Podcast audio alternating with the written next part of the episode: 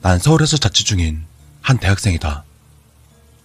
평범하게 그지없는 가난한 대학생. 어느 날 친구가 자신이 산 주식이 크게 올랐다며 나를 비롯한 여러 친구들에게 밥을 샀었던 적이 있었다. 당시에 난 조금 늦게 자리에 참석을 했는데 밥을 얻어먹으러 간 자리에는 아니나 다를까 술이 가득했다. 친구놈들은 술을 굉장히 좋아하던 반면 난 술에 굉장히 약했었다. 결국 분위기에 부추김이 넘어가 먹지도 못하는 술을 양껏 마시고 말았다. 술에 잔뜩 취해 몸도 제대로 거닐지 못한 채 근처에 사는 친구의 부축을 받아 지하철을 타고 겨우 자취방에 돌아올 수 있었다. 방에 들어서 나는 대충 옷을 벗어 던지고 잠옷으로 갈아입고 시계를 보니 시침은 자정을 지나가고 있었다. 씻고 잘까 어쩔까 생각하다 그냥 침대에 누워버렸다. 그리고 가만히 누워서 자려고 했는데 피곤하기도 하고 술에 취해 있어서인지 불을 꺼야 하는 것을 깜빡하고 침대에 누웠다는 것을 알게 되었다. 침대에서 불을 끌어가는 걸음은 불과 네 걸음 정도였지만 그것조차 너무나도 귀찮았다. 그래도 어쩔 수 없이 몸을 움직여 침대에서 일어나 불을 끌어 스위치가 있는 쪽으로 갔다. 그리고 불을 끄는 스위치를 누르는 동시에 나의 시선은 다시 침대로 향했다. 불을 꺼지는 약간의 시간 동안 나는 침대에서 무엇을 보게 되었다. 내가 조금 전 봤던 건 머리카락 같은 까만색 조그만 실무지 정도 됐을 것이다. 나 혼자 사는 자취방 침대에서 저런 긴 머리카락은 없을 테고 실 따위도 없을 텐데 라고 생각을 하다가 어지간해 술에 취했나라는 단순한 결론을 내리고 말았다. 그리고 다시 침대로 향했는데 침대에 다시 눕기가 아무래도 껄끄러워졌다. 침대 앞에 서서 내가 뭘 봤는지 정확히 다시 보려고 했으나 눈이 어둠에 익숙해지질 않아 잘 보이지 않았다. 결국 나는 피곤해 이기지 못해 에라 모르겠다라는 심정으로 침대에 누웠다. 역시 침대의 머리카락은커녕 부드러운 침대 커버 감촉만이 느껴졌다. 그렇게 다시 잠을 자려고 난 눈을 감았다. 나는 잠을 잘 때 버릇이 하나 있다. 눈을 감고 내 숨소리에 귀 기울여 들이쉬고 내쉬는 것에 집중하는 것이다. 내가 왜 이런 버릇이 있나 모르겠지만 옛날부터 이렇게 하고 있으면 잠에 잘 들었었다. 그날도 그렇게 눈을 감고 내 숨소리에 귀 기울여 잠을 청하랬다. 들이쉬고 내쉬고 들이쉬고 내쉬고 몇 번이나 반복했을까? 어느덧 잠이 슬슬 들 때쯤 내 숨소리에 엇박자가 났다.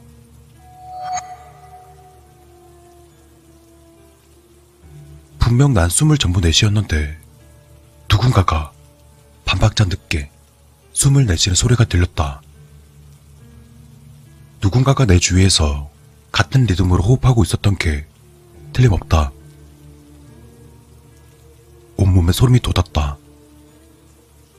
난 눈을 감은 채 그대로 있을 수밖에 없었다. 최대한 당황하지 않은 척 평소처럼 숨을 쉬도록 노력했다. 그리고 무서움과 궁금함을 억누르고 잠을 억지로 자려 했다. 하지만 무서움 때문인지 잠은 쉽사리 오지 않았고 체감상 20분쯤은 그대로 얼어 있었다. 그러다 어느 순간 누군가의 숨소리는 들리지 않게 되었고 내 숨소리만이 자취방을 뒤덮었다.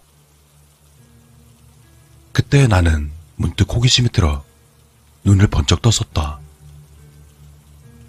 어디서 그런 용기가 나왔는지는 모르지만 호기심과 의구심에 눈이 저절로 떠진 것 같다. 어둠에 익숙해진 내 두 눈은 자취방을 둘러보기에 충분했다. 난 천천히 내 방을 둘러보았다. 다행이다. 사람 같은 건 없었고 이상한 벌레만이 옷장 밑에서 기어다니고 있었다.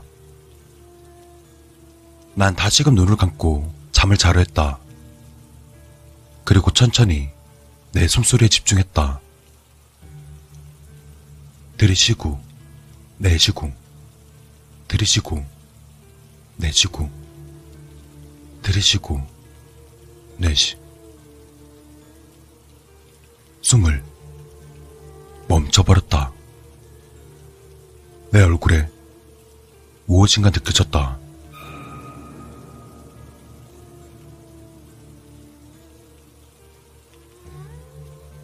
가까이에서 느껴지는, 아니, 거의 밀착해 있다는 표현이 맞을 정도로 누군가의 숨결이 내 콧잔등을 쓸어내렸다.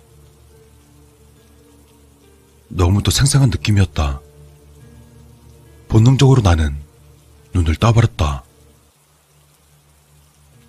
아주 까맣게 그을린 여자인지 남자인지 구분도 안 가는 마치 불에 타 죽은 시체를 땅에 묻어뒀다 부패가 시작될 쯤 꺼내놓은 듯한 물체가 초점도 안 맞을 만큼 가까운 거리에 내 위로 떠 있었다. 그 모습에 너무 놀라 순간 기절을 했을 것이다.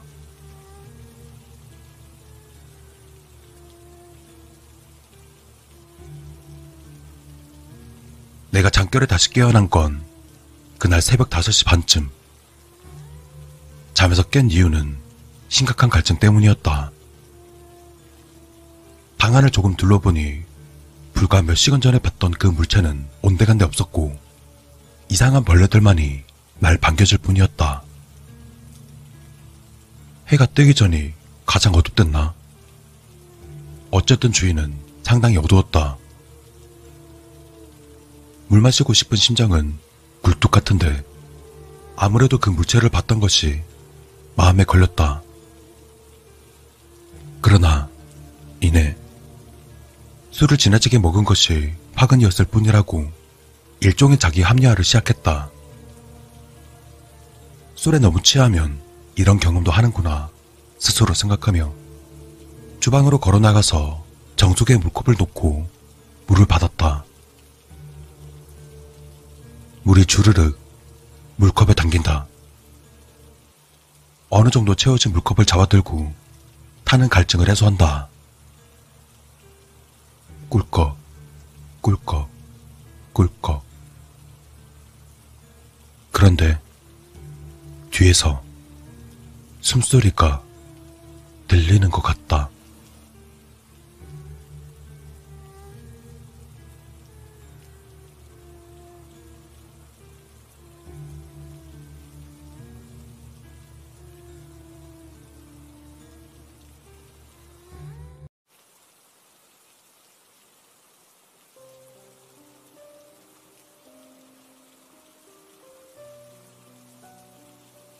아, 피라도 좀 내렸으면 좋겠는데. 지게를 쥐고 산을 오르던 청년은 투박한 손으로 흐르는 땀을 대강 훑어내며 말했다. 지속된 가뭄으로 온 나라가 힘들어하고 있지만 청년이 살고 있는 작은 산골 마을은 특히나 그 피해가 극심했다. 농작물은 다 말라 죽었고 짐승들도 자체를 감추었다. 이대로 가다간 겨울을 나기는커녕 이번 여름을 넘기기도 힘들 것 같았다. 마을 사람들이 당장 입에 풀칠이라도 하기 위해서는 이렇게 길고 긴 산길을 넘어 아랫 마을로 내려가서 나무와 나물 따위를 내다 팔지 않으면 안 되었다. 청년은 등에 쥐고 있는 볼품없는 나무 토막들을 보며 한숨을 내쉬었다. 이걸 팔아서 얼마나 받을 수 있을지 답답함이 몰려왔다. 청년은 어두운 얼굴로 다시 산길을 오르기 시작했다.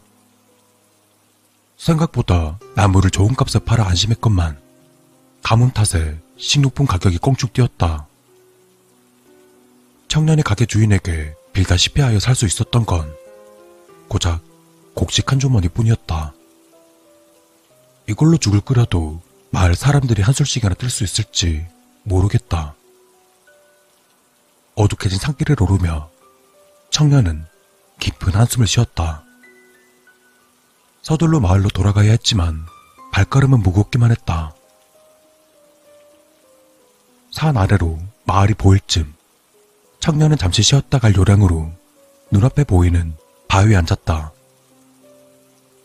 피곤하기도 했지만 마음이 너무나 무거웠다. 청년이 오기만을 기다리던 마을 사람들은 청년의 가벼운 등짐을 보면 어떤 표정을 지을지 생각하고 싶지 않았다. 그때 청년의 깊은 한숨 사이로 인기척이 느껴졌다. 산짐승인가 싶어 급히 고개를 돌린 청년의 눈에 기묘한 것이 들어왔다. 얼핏 봐서는 사람 같았지만 마치 짐승처럼 온몸은 하얀 털로 덮여 있었고 다 찢어진 더러운 녹말을 걸치고 있었다. 그리고 얼굴은 익살스럽게 웃고 있는 표정의 가면을 쓰고 있었다. 누, 누구요? 그 기묘한 모습에 청년은 지팡이를 들어올리며 물었다.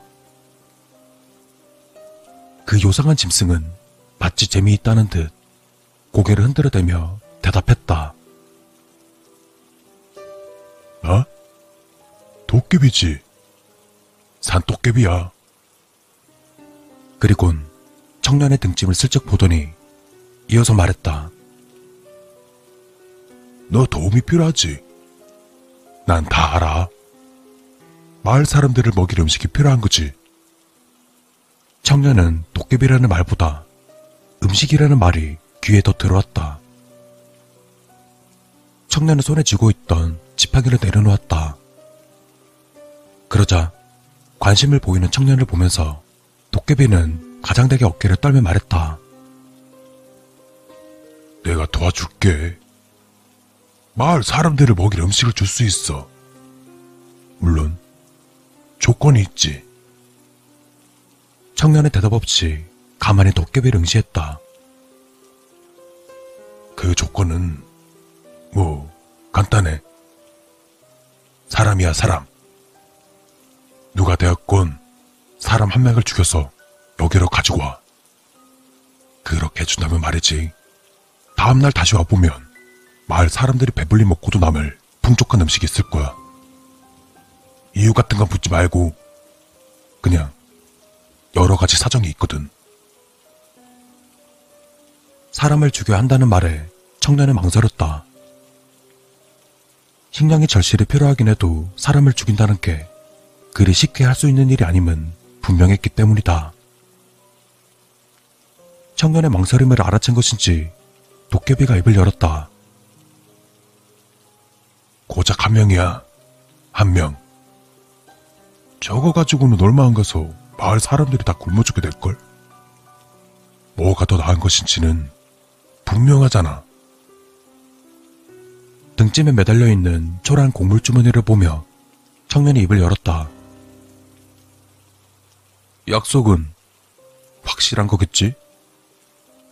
당연하지. 도깨비는 거짓말 안 한다는 말 못 들어봤어? 청년은 등짐에 매달려 있던 도끼를 꺼내어 들고 말했다. 좋아. 여기서 기다려. 그리곤 급히 마을을 향해 뛰어갔다. 청년이 사는 마을 어귀에는 거지의 움막이 하나 있었다. 어디서 온 건지 어떤 사람인지 알 수는 없지만 정신이 반쯤 나간 듯한 그 거지는 마을 사정이 괜찮을 때만 하더라도 크게 문제되지 않았지만 지금 같은 상황에서는 상당히 거슬리는 존재가 확실했다. 조심스레 안을 들여다보니 좁은 공간에서 넉마를 뒤집어 쓰고 잠들어 있는 거지의 모습이 보였다. 초라한 그 모습에 도끼를 든 청년의 손에는 잔뜩 힘이 들어갔다. 고작 한 명이다. 쓸모없는 저 인간 한 명만 희생하면 마을 사람들이 살아갈 수 있다. 청년은 도끼를 높게 들어올리고 누워있는 거지의 머리를 향해 힘껏 내려쳤다.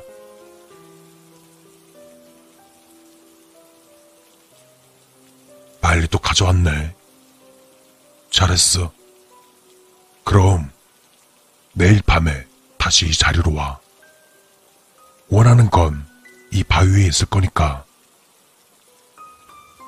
도깨비는 거제 시체를 보따리에 싸서 짊어지고는 어둠 속으로 사라졌다. 청년은 손 안에 남은 감각을 지우려는 듯 연신 손을 주물럭거리며 마을로 돌아왔다. 마을 사람들에게는 구입한 식료품은 내일 저녁까지 가져다 준다는 식으로 얼버무려 할 것 같다. 청년은 당장이라도 쓰러질 듯 피곤했지만 잠을 잘 수 있을 것 같지 않았다. 결국 청년은 아침에 촌장이 부를 때까지 잠을 이루지 못했다. 그래. 갔던 일이 잘 되었으니 다행이구먼. 당분간은 걱정 없겠지? 예. 다 잘 되었습니다. 촌장은 50대 정도로 보이는 굳건한 인상의 비교적 젊은 사람이었다. 촌장은 젊었던 시절 제법 유명한 사냥꾼이었다는 걸 증명하듯 아직은 어지간한 젊은이보다 더 강인해 보였다. 알겠네. 너무 늦어지지 않아야 할 텐데 말이야. 마을 사람들이 굶고 있어. 자네가 책임지고 잘 가져오도록 하게. 촌장은 음식이 늦게 오는 것에 대해 뭐라 더 캐묻지 않았다. 내심 걱정하고 있던 청년은 안도의 한숨을 쉬며 해가 지기를 기다려 산으로 올라갔다.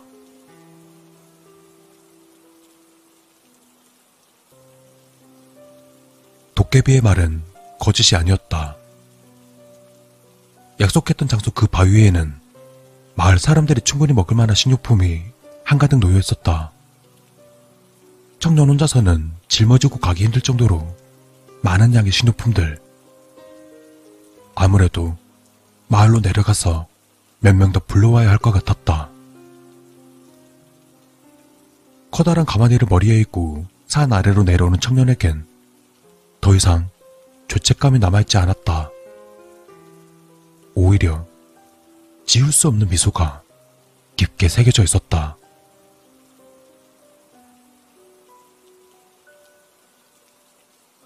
그로부터 한 달이라는 시간이 지났다. 창고에 있던 풍족한 식량이 다 떨어지기에 충분한 시간이었다. 이제 자진해서 먹을 것을 구해오겠다고 촌장에게 당당히 말했다. 그리곤 도깨비를 만났던 그곳으로 향했다. 그곳에는 마치 알고 있었다는 듯 도깨비가 청년을 기다리고 있었다. 찾아올 줄 알았지. 또 내 도움이 필요한 거지. 조건은 지난번과 똑같아. 도깨비의 확인을 받은 청년은 망설임이 없었다. 우리 마을에서 쓸모없는 사람이 누구인지는 잘 알고 있었다. 술주정뱅이, 노름꾼, 게으름뱅이, 사라지는 것이 더 도움이 되는 사람들. 아무도 모르게 마을로 되돌아가던 청년의 눈은 무언가 섬뜩함이 느껴졌다. 날이 갈수록 마을의 형편은 나아졌다. 한 명씩 사라지는 사람들에 대해 신경 쓰는 사람은 아무도 없었기 때문이다. 그들은 필요 없는 사람이었으니까. 청년이 마을을 떠난 횟수가 많아질수록 식량은 많아졌고 청년의 입지와 평은 좋아졌다. 처음엔 살기 위해 살이를 했던 청년마저 이젠 마을 사람들의 축교 세움에 조금씩 도취되어 갔다. 이제는 누가 봐도 촌장보다 청년을 더 의지하는 것처럼 보였다. 어느 순간부터 촌장은 아무런 말도 없이 그저 지켜보고 있을 뿐이었다. 슬슬 없어져야 할 사람들은 다 없어졌다고 생각하던 차에 청년의 눈으로 그런 촌장의 모습이 들어왔다. 무능하고 한심한 인간. 청년의 눈에는 그렇게 보였다. 실제로 마을을 일으켜 세운 자신에 비해 촌장은 한 일이 없었다. 차라리 자신이 촌장 자리를 맡는다면 지금보다 훨씬 마을을 잘 키울 수 있을 것 같았다. 청년은 다음 재물이 될 사람을 촌장으로 정했다. 지금 촌장이 사라진다면 마을 사람들이 다음 촌장으로 누구를 선택할지는 뻔한 일이었다. 청년은 한 손에 도끼를 들고 능숙하게 담을 넘어 촌장 집으로 들어갔다. 청년은 조용히 안으로 들어가서 누워있는 촌장의 모습을 내려다보았다. 한때는 존경하고 대단해 보였던 촌장이었지만 지금은 쓸모없는 인간으로 보일 뿐이었다. 깊은 한숨을 쉰 청년은 망설임 없이 도끼를 휘둘렀다. 준비한 보따리에 시신을 담고 피를 닦아내었다. 자주 하던 일이었기에 능숙하고 빠르게 처리를 할 수 있었다. 그러다 뒷처리를 다 마치고 나가려던 청년의 눈에 방 한켠에 자리 잡은 괴짝 하나가 보였다. 숨겨놓은 돈이라도 있는 것일까? 청년은 기대감을 가지고 괴짝을 열어보았다. 그 괴짝 안에는 짐승의 하얀 털 가죽으로 된 옷과 나무로 만들어진 가면, 그리고 여러 장의 종이 뭉치들. 종이 뭉치는 계약서와 영수증 들인 것 같았다. 청년은 떨리는 손으로 계약서와 영수증 등을 살펴보았다. 한참을 그것들을 바라보던 청년은 힘없이 손을 떨구었다. 촌장은 마을을 위해서 아무것도 하지 않은 게 아니었다. 다만 극단적인 방법을 생각했을 뿐. 청년은 암시장에서 사람 고기는 비싼 가격으로 거래된다고 들은 기억이 있었다. 촌장은 그걸 이용해서 사람 고기를 제공하는 대신 식료품을 받기로 계약했던 것 같다. 그리곤 사람 고기를 얻기 위해 털가죽을 뒤집어 쓰고 가면으로 얼굴을 가린 채 도깨비 연기를 했던 것이다. 청년의 고개를 돌려 보따리에 쌓인 촌장의 시신을 바라보았다. 지금 산에 올라가 봐야 도깨비는 만날 수 없음이 분명했다. 허무함과 분노가 동시에 치밀어 올랐다. 이제 앞으로 어떻게 해야 할까? 그러던 청년의 눈에 괴짝 속에 들어있는 가면이 보였다. 그리고 바닥에 떨어져 있는 암시장과의 계약서. 그것을 가만히 들여다보던 청년은 천천히 가면을 꺼내어 얼굴에 써보았다. 그리곤 계약서를 주머니에 집어넣고 촌장의 시신을 짊어졌다. 이제 와서 되돌릴 수는 없다. 그리고 어차피 이 마을은 도깨비의 도움이 반드시 필요했다. 다만 지금까지와 다른 점이 있다면 이젠 청년의 도깨비가 되었다는 것이다.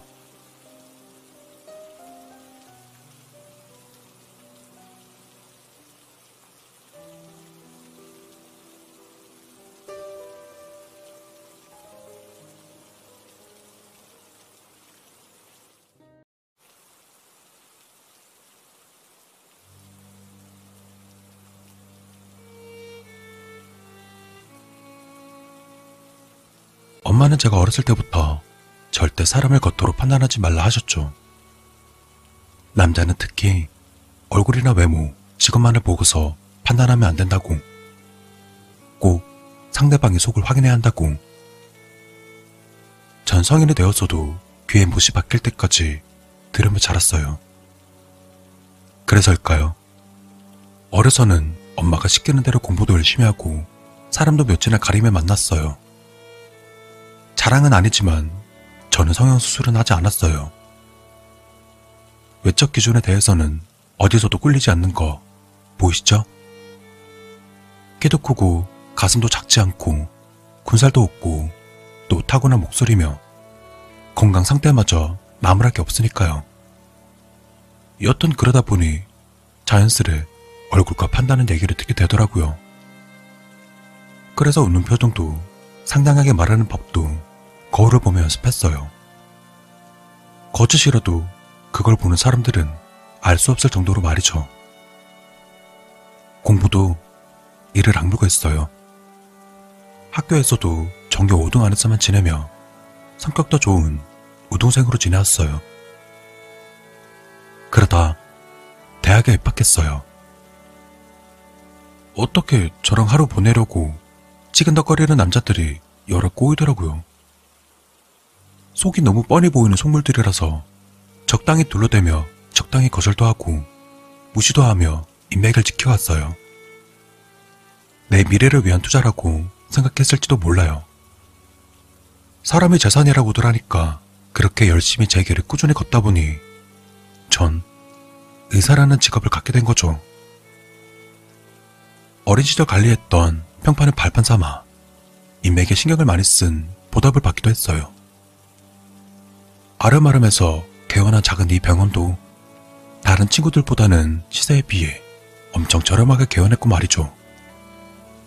주위에서 저를 보고 재원이라 치켜 세워도 최대한 겸손하게 지내오며 항상 웃으며 친절하게 그리고 냉정하게 지내면서 제 평판을 지켜왔어요. 절대 속마음을 겉으로 내지 않았어요. 그러다 그 일을 만났어요.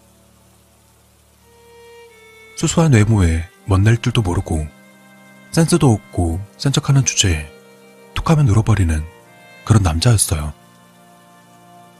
쉬는 날도 없이 일하면서 고작 월 200번은 그런 남자. 그이가 내 병원에 진료받으러 왔을 때 처음 보았죠. 환자와 의사의 그냥 그런 사무적인 만남이었을 텐데 자기 몸 아픈데도 부끄러워서 말도 제대로 못하던 그 모습이 의외로 귀엽게 보였어요. 미련하다고 하는 게 맞는 표현일지도 모르겠지만 말이죠. 몇 번 진료를 받으러 오고 그때마다 귀여워 보이는 그이에게 제가 먼저 다가갔어요. 우리 한번 만나보자고. 놀라서 손살을 찌는 모습이 아직도 눈에 선해요. 그이는 직장도 자기 형편도 그래서인지 몰라도 어딘가 많이 위축되어 보였어요. 갑자기 나 같은 여의사가 대시를 하니 많이 놀라긴 했을 테죠. 지금 생각해보니 그이의 놀란 표정과 그 반응 이해는 가요. 간간히 그이를 만나면서 난 가끔씩 놀라곤 했어요. 그 중에 하나 생각나는 게 있다면 어디 보자. 아, 그래요. 처음 만남도 아니고 세 번째 만남에 꽃을 사오더라고요. 그것도 꽃다발도 아니고 그냥 장미 한 송이만. 그 모습이 어찌나 사랑스럽던지 그깟 꽃 한 송이 때문에 처음으로 가슴이 설렜어요. 그동안 저에게 다가왔던 속물들은 모두 자기가 가진 경제력, 외모, 학력, 이런 스펙만 내세우면서 내게 다가왔었죠. 명품 선물? 빨간 스포츠카? 찬란한 기금속? 모두 다 받아봤지만 그냥 꽃한 송이 받아본 적은 처음이었어요. 그래서 더 설렜는지 몰라요. 그이는 차가 없었어요. 그래서 우린 항상 전철역 근처에서 만나야 했어요. 내가 차를 끌고 가서 만나더라도 항상 헤어짐은 전철역이었어요. 집까지 데려다 준다 해도 그이는 거부했어요. 아마 자격지심을 느꼈는지도 모르겠어요. 그이와 만나면 어린 친구들 연애하듯이 그렇게 놀면서 시간을 보냈어요. 길거리 음식도 사먹고 장난감 총도 쏴보고 5천원짜리 머리핀도 사보고 그이와 함께하는 그렇게 함께하는 그 시간은 너무 행복하더라고요. 가끔씩 내가 준비한 데이트 코스로 뮤지컬이나 공연을 보러 가기도 하고 스테이크가 맛있는 레스토랑도 가고 했지만 그이와는 길에서 보낸 시간들이 더 재밌었어요.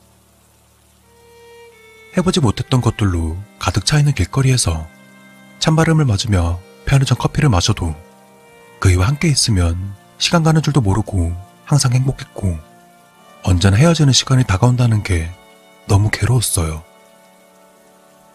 그때가 언제쯤이었을까? 만난 지 꽤 지나고서 그이가 먼저 전화를 했어요. 일하던 회사에서 진급했다고. 그리고 이제 야근은 안 해도 될 것 같다며 나와 더 오랫동안 같이 있을 수 있겠다며 해맑게 웃으며 말하더라고요. 그이가 그렇게 나와 조금이라도 더 같이 있을 수 있다는 말에 제 가슴은 터질 것만 같았어요. 전화기 넘어 전해져 오는 기뻐하는 그이의 목소리 때문에 내 몸은 이상하게 떨려왔어요. 그날 밤 우리는 어느 전철역 앞 작은 호프집에서 만났어요. 그의 얼굴에서는 웃음이 사라지질 않았어요. 나는 그때 생각했어요. 이 사람이면 충분하다고. 만난 지 꽤 됐지만 그이는 날 한 번도 품으려 하지 않고 아껴줬어요. 하지만 그날은 내가 그이를 안고 싶었어요. 그날 그이의 웃는 얼굴이 너무 사랑스러웠으니까요. 이상하게도 욕심이 났어요. 내 앞에서 웃고 있는 그이의 모든 걸 알고 싶었어요. 그래서 몰래 화장을 고치러 간다고 하고선 자주 들르던 호텔에 예약을 하고 자리를 옮기자고 말하고선 먼저 그이의 손을 잡고 끌다시피 택시를 잡고서 급하게 호텔로 이동했어요. 그날따라 택시가 정말 안 잡혔어요. 내 몸이 긴장과 환희로 떨려오는데 난 그 일을 어서 안고 싶은데 마음이 초조해져서 택시가 오는 그 시간이 너무나 길게 느껴졌나 봐요. 그렇게 호텔에 도착하고 그 일을 먼저 방에 두고서는 그의 입술을 내가 먼저 포겠어요. 그이는 몸을 움찔하더니 이내 내 허리를 감싸고서 더 진하게 키스를 해주었어요. 미칠 것 같았죠. 더 이상 참을 자신이 없었어요. 그 일을 잠시 밀어내고 샤워하고 잠시 기다리고 있어 달라고 말하고서 난 호텔 로비로 걸어가 룸서비스를 주문하고서 그 일을 위해 준비했던 내 짐을 가지러 병원을 들러서 다시 방으로 돌아왔어요. 작은 가방이 하나 더 늘어서 왔지만 그이는 신경 쓸 겨를이 없었어요. 이런 호텔은 처음 온 사람이었으니까. 뭐가 그리 부끄러운지 샤워 가운을 꽁꽁 싸매도록 입고서는 다리를 떨면서 기다리고 있는 모습을 보고 있자니 깨물어 주고 싶을 정도였어요. 정말 귀엽고 사랑스러운 그 모습을 보지 않고는 어떤 건지 아마 모를걸요? 나도 샤워를 마치고 바디로션을 바르며 흥분한 내 몸에 냄새를 감추려 했어요. 그리곤 그의 무릎에 앉아 아까 못했던 키스를 잠시 더 나누게 되었죠. 룸서비스가 왔다는 벨이 울리지 않았다면 아마 그 밤은 무척이나 짧았을지도 모르겠어요. 우리는 침대에 걸터 앉아 룸서비스로 온 와인을 마셨어요. 그이는 안주로 내 입술을 원했지만 난 허락하지 않았어요. 대신 나의 가슴을 그이에게 물려주고 내 허리를 그이에게 주었죠. 그리고 몇 분 동안 우리만의 첫 이야기를 나누다 보니 그이는 미안하다며 말끝을 흘었어요. 그러다 그이는 스르륵 쓰러지듯 잠에 빠져들더라고요. 곤히 자는 모습은 마치 깐난하게 같았어요. 와인에 몰래 넣은 수면제가 이렇게 빨리 효과가 나타나는 게 조금 마음에 안 들었어요. 하지만 맛있게 와인을 마시는 그 일을 보면서 전 흥분하고 말았죠. 그렇게 잠에 빠진 그의 모습은 너무 사랑스러워 견딜 수 없었어요. 그의 몸을 가리고 있는 샤워 가운을 벗겨내고서 일하느라 검게 타버린 구릿빛 팔을 바라보며 핏줄이 도톰하게 올라온 그의 팔을 내 혀로 핥아주었어요. 그리고 준비한 그것을 꺼내 그 도톰한 핏줄에다 그것을 찔러 넣었어요. 혹시 몰라서 침대에 그의 팔다리를 묶고서야 그의 몸을 맛봤어요. 귀, 목덜미, 가슴, 손가락, 허리, 배, 그리고 허벅지 사이부터 발목까지.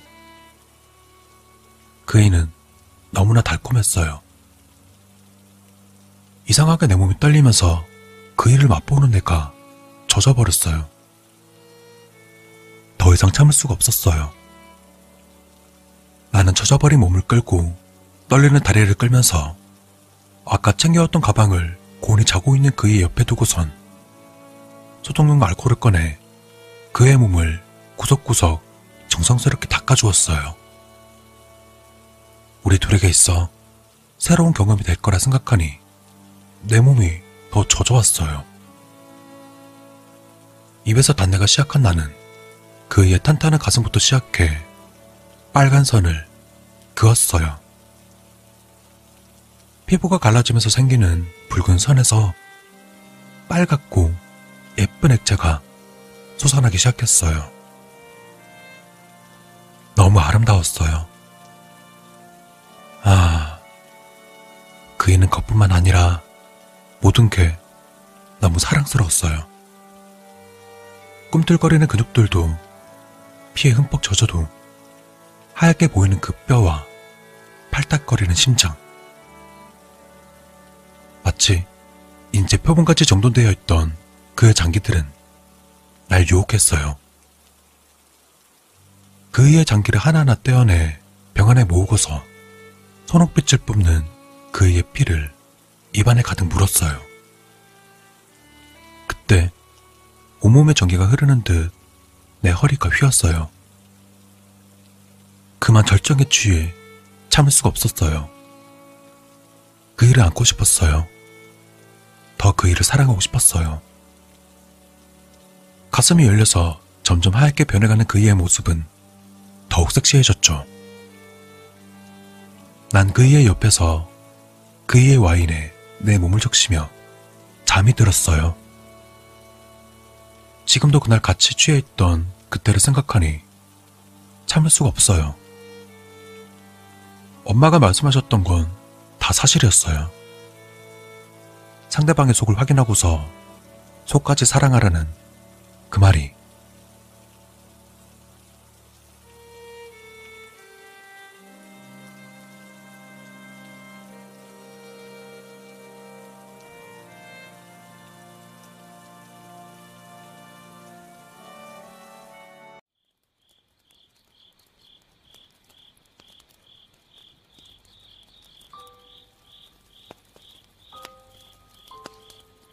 너 늪귀신이라고 혹시 들어봤니? 물귀신 아니야? 아니야. 늪귀신이야. 늪. 늪귀신은 또 뭐야? 늪에서 빠져 죽은 귀신이야? 아니. 시체가 늪에 빠진 거야. 시체가 늪에 빠지다니? 누군가가 죽이고 시체를 늪에 버렸대. 늪을 파헤쳐 볼 사람은 아무도 없으니까.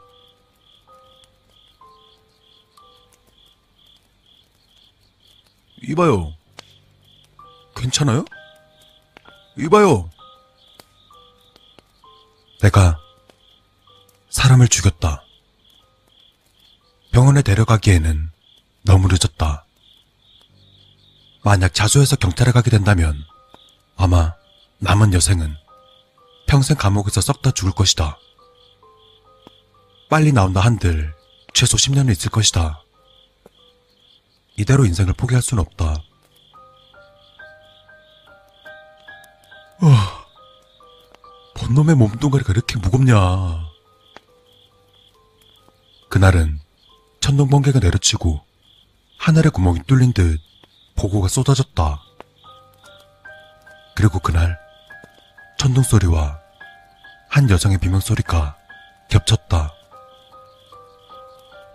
난 산골짜기 작은 마을에서 처음 보는 여성을 죽였다. 이 작은 마을에서 20년을 살아온 나는 모르는 사람이 없다 할 정도로 이 동네 사람들은 다 알고 지냈었다. 허나 오늘 이 여성을 처음 봤다는 것은 이 마을 사람이 아니라는 것이다. 생김새를 보아하니 아마 도시에서 온 듯하다. 뽀얀 피부에 분홍색 미니스커트.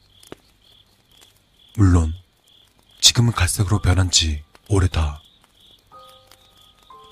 마을의 지리는 굉장히 빠삭했기 때문에 사람이 아무도 다니지 않는 길을 찾아서 시체를 끌고 산으로 갔다. 그리고 산에 묻으려던 찰나 나무를 온 마을 사람들이 보였고 난 하는 수 없이 눈앞에 보이는 늪에 던져버리고 말았다. 착각이었는지 모르겠지만 늪이 시체를 삼켜가고 있었을 적에는 죽은 여성의 눈과 마주쳤다. 아마 내가 스스로 만들어낸 환상이었을 거라 생각하며 난 서둘러 집으로 도망쳐왔다. 집에 도착한 나는 습관처럼 엄마를 불렀다. 하지만 엄마의 대답 대신 동생의 목소리가 들려왔다. 그리고 이내 내게로 다가오는 동생의 발소리가 들려왔다. 난 동생을 얼른 내쫓고 방문을 굳게 걸어 잠근 뒤 방에서 이불을 덮은 채 오두라들 떨었다. 해는 떨어졌지만 마치 하늘의 구멍이 뚫린 듯한 빗방울은 멈출 생각이 없나 보다. 그렇게 시간이 흘러 어두운 밤이 되었고 난 오늘 있었던 일들을 모두 잊고 매일 처음부터 다시 시작하기로 마음먹었다.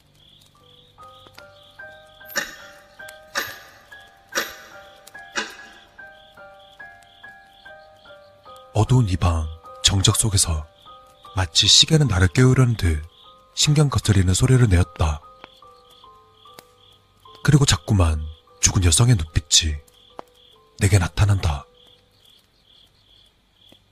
늪에 파묻었지만 다시 헤쳐서 나오면 난 어떻게 하지? 내가 죽인 게 정말 사람이었나?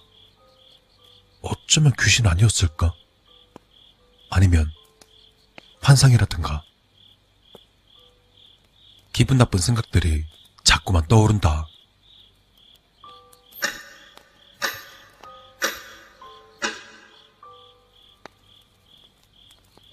하지만 시간이 흐르자 머릿속에선 어느새 끔찍한 생각들은 사라지고 지친 몸 때문인지 점점 잠에 빠져들게 된다. 그리고 그때 누군가가 이불 밑에서 내 발을 잡아당겼다. 몰려왔던 잠이 싹 사라지고 이불을 천천히 들어올려 아래를 내다보았다.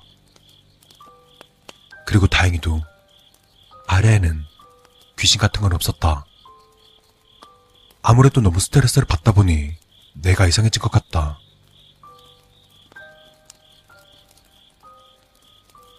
난 늪해버린 시체의 근황을 궁금해하며 늦은 새벽이었지만 다시 시체가 있는 곳으로 가봐야 할 것만 같았다. 그렇게 다시 옷을 입고 우비를 챙겨려는 순간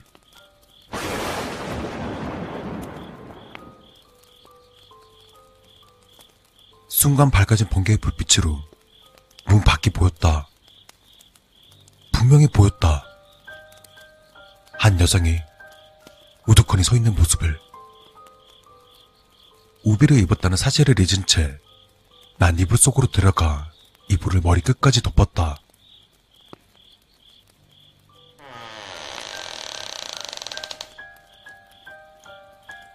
방문이 조금씩 열린다. 이불 틈 사이로 여성의 맨발이 보인다. 진흙이 묻어 있다. 분명 늪에 빠뜨린 그 시체가 온 것이다. 그 여성은 바닥에 진흙을 떨어뜨리며 내게 다가온다. 난 무서운 마음에 이불을 머리 끝까지 둘러싸맸다. 툭, 툭, 툭. 그리고 무언가가 이불 위로 떨어진다. 자는 척 하는 것도 소용없다는 걸 잘 알았다. 내 몸은 이미 엄청나게 떨리고 있었고, 이불을 제대로 잡지도 못할 만큼 손에는 땀이 났다. 툭, 툭, 툭, 툭, 툭, 툭. 노크라도 하듯 이불 위로 무언가가 계속 떨어졌다. 분명 진흙이었다. 그 여성은 귀신이 되어서 날 찾아왔을 것이다. 정말 죄송합니다. 그래도 산 사람은 살아야죠. 제발 가주세요. 잘못했어요. 그 순간이었다. 그 귀신은 이불을 잡아 던졌다. 그에 난 비명을 지르며 두 눈을 질끈 감았다. 오빠! 뭐야? 너였어? 귀신은? 무슨 소리를 하는 거야? 아니, 분명, 아, 그래. 진흙. 동생을 머리부터 발끝까지 훑어보니 잠옷만 딛고 있을 뿐 아무것도 묻어있지 않았다. 조금 전까지 보았던 그 진흙들은 대체 무엇이었을까? 오빠, 우비까지 입고 자는 거야? 제정신이야? 나 밖에 좀 금방 갔다 올게. 이 시간에 어딜 간다는 거야? 밖은 여전히 천둥번개와 거센 비바람이 불고 있었다. 난 자전거의 페달을 열심히 밟았지만 속도가 나지 않았다. 아씨, 왜 이렇게 안 나가는 거야? 어디 가는 거야? 누군가가 내 뒤에서 작게 속삭였다. 뒤를 돌아보자. 아까 죽인 그 여자였다.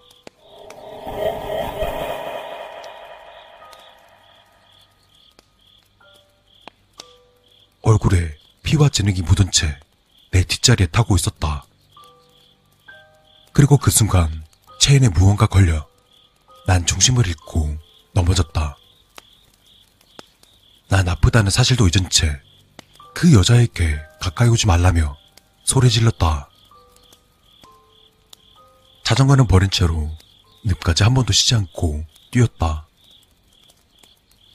그러자 뒤를 잠깐 돌아보니 그곳엔 그저 쓰러진 자전거뿐이었지만 다시 돌아갈 수가 없었으므로 그저 뛰고 또 뛰었다. 간신히 난 늪에 도착할 수 있었다. 그리고 아무 두려움 없이 시체를 던졌던 구덩이로 손을 깊게 집어넣었다. 지금 확인을 하지 않으면 안 되었다. 내가 미친 건지 귀신이 들린 건지 그게 아니라면 정말로 살아서 돌아온 건지 난 약간의 붉은빛을 띠는 늪속으로 손을 휘저어 보았지만 아무것도 잡히는 것이 없었다. 되려 늪속에서는 무언가가 나를 잡아당기는 것 같았기에 제대로 헤쳐보지도 못하고 바로 손을 빼버렸다. 이 늪이 아니었나? 비가 와서 그런지 밤이 돼서 그런지 그곳은 영 기숙지 않은 곳이었고 내 꼴도 말이 아니었지만 무서움을 느끼기보다는 사태의 심각성이 더 크게 느껴졌다. 그제서야 난 사람을 죽였다는 것을 실감하게 된 것이다. 난 주변에 있는 늪 구덩이마다 손을 깊게 집어넣어서 크게 휘저어 보았다. 하지만 시체는 발견되지 않았다. 늪 속으로 손을 집어넣을 때마다 무서웠지만 내가 본 것은 귀신이 아니라는 걸 확인하고 안심하고 싶었다. 그때였다. 내 손에 무언가가 잡혔다. 곧바로 그것을 늪 밖으로 당겼지만 그것은 엄청 무거웠다. 하지만 그 무거움도 내 안의 공포보다 무겁지 않았기에 난 온 힘을 다해 그것을 잡아당겼다.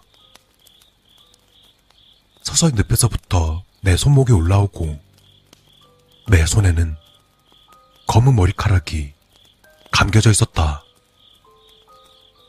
분명 내가 늪에 빠뜨린 그 시체일 것이다. 긴 흑발이 점차 모습을 드러내고 이마가 보일 때쯤 팔에 점점 힘이 빠지기 시작했다. 안심이 됐다. 시체가 그곳에 잘 있었기에 아무도 내가 한 일을 몰랐기에 내가 본 것은 그저 내가 만들어낸 화상일 뿐이었기에 난 굳이 시체의 얼굴을 볼 필요를 느끼지 못했고 오히려 늪에 빠진 시체의 얼굴을 보면 더 충격을 먹을 것 같아 그대로 힘을 서서히 풀었다. 점차 눈썹까지 보였던 여성의 얼굴이 다시 잠기기 시작할 무렵 난 보았다. 이마에 난 흉터를 내 여동생과 똑같은 그 흉터를 말이다. 흉터를 보자마자 미친 듯이 진흙을 파냈다. 손에 감긴 머리카락을 절대로 놓지 않고 난 스스럼 없이 두 다리를 늪에 빠뜨린 채 시체를 잡아 당겼다. 시체를 잡아 늪 밖으로 밀어낼수록 난 늪 속에 더 깊이 잠식되었지만 멈출 수가 없었다. 그렇게 서서히 서서히 조금씩 끌어당겼다. 오우 씨. 파인 눈에는 진흙이 가득 찼지만 분명 여동생의 형상이었다. 동생의 코와 동생의 입 그리고 마침내 동생 얼굴이 나왔다. 어느새 난늪 속에 잠기고 있었다. 그리고 점차 내 목까지 늪에 잠길 때쯤 동생은 아니 동생의 시체는 늪 밖으로 올려졌다. 난 더욱더 필사적으로 동생을 밀어냈다. 여기서 뭐해? 동생의 시체가 고개를 돌리고 내게 말을 걸었다. 눈알은 없고 그 속에는 진흙이 가득 찬 채로 입에도 진흙이 코에도 진흙이 가득 차 있던 채로 그때 알았다. 내게 동생이 없었다는 것을.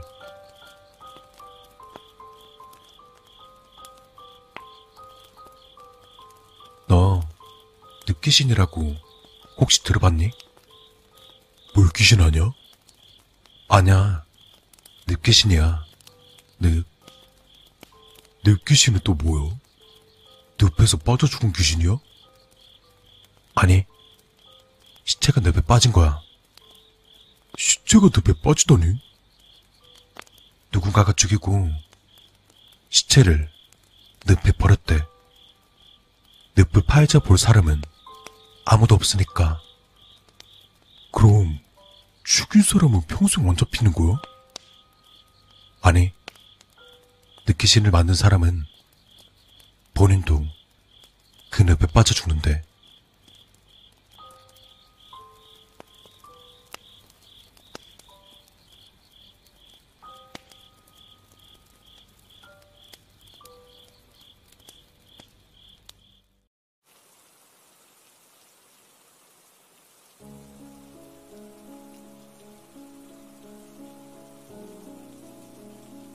나에겐 두 다리가 없는 형이 하나 있었다.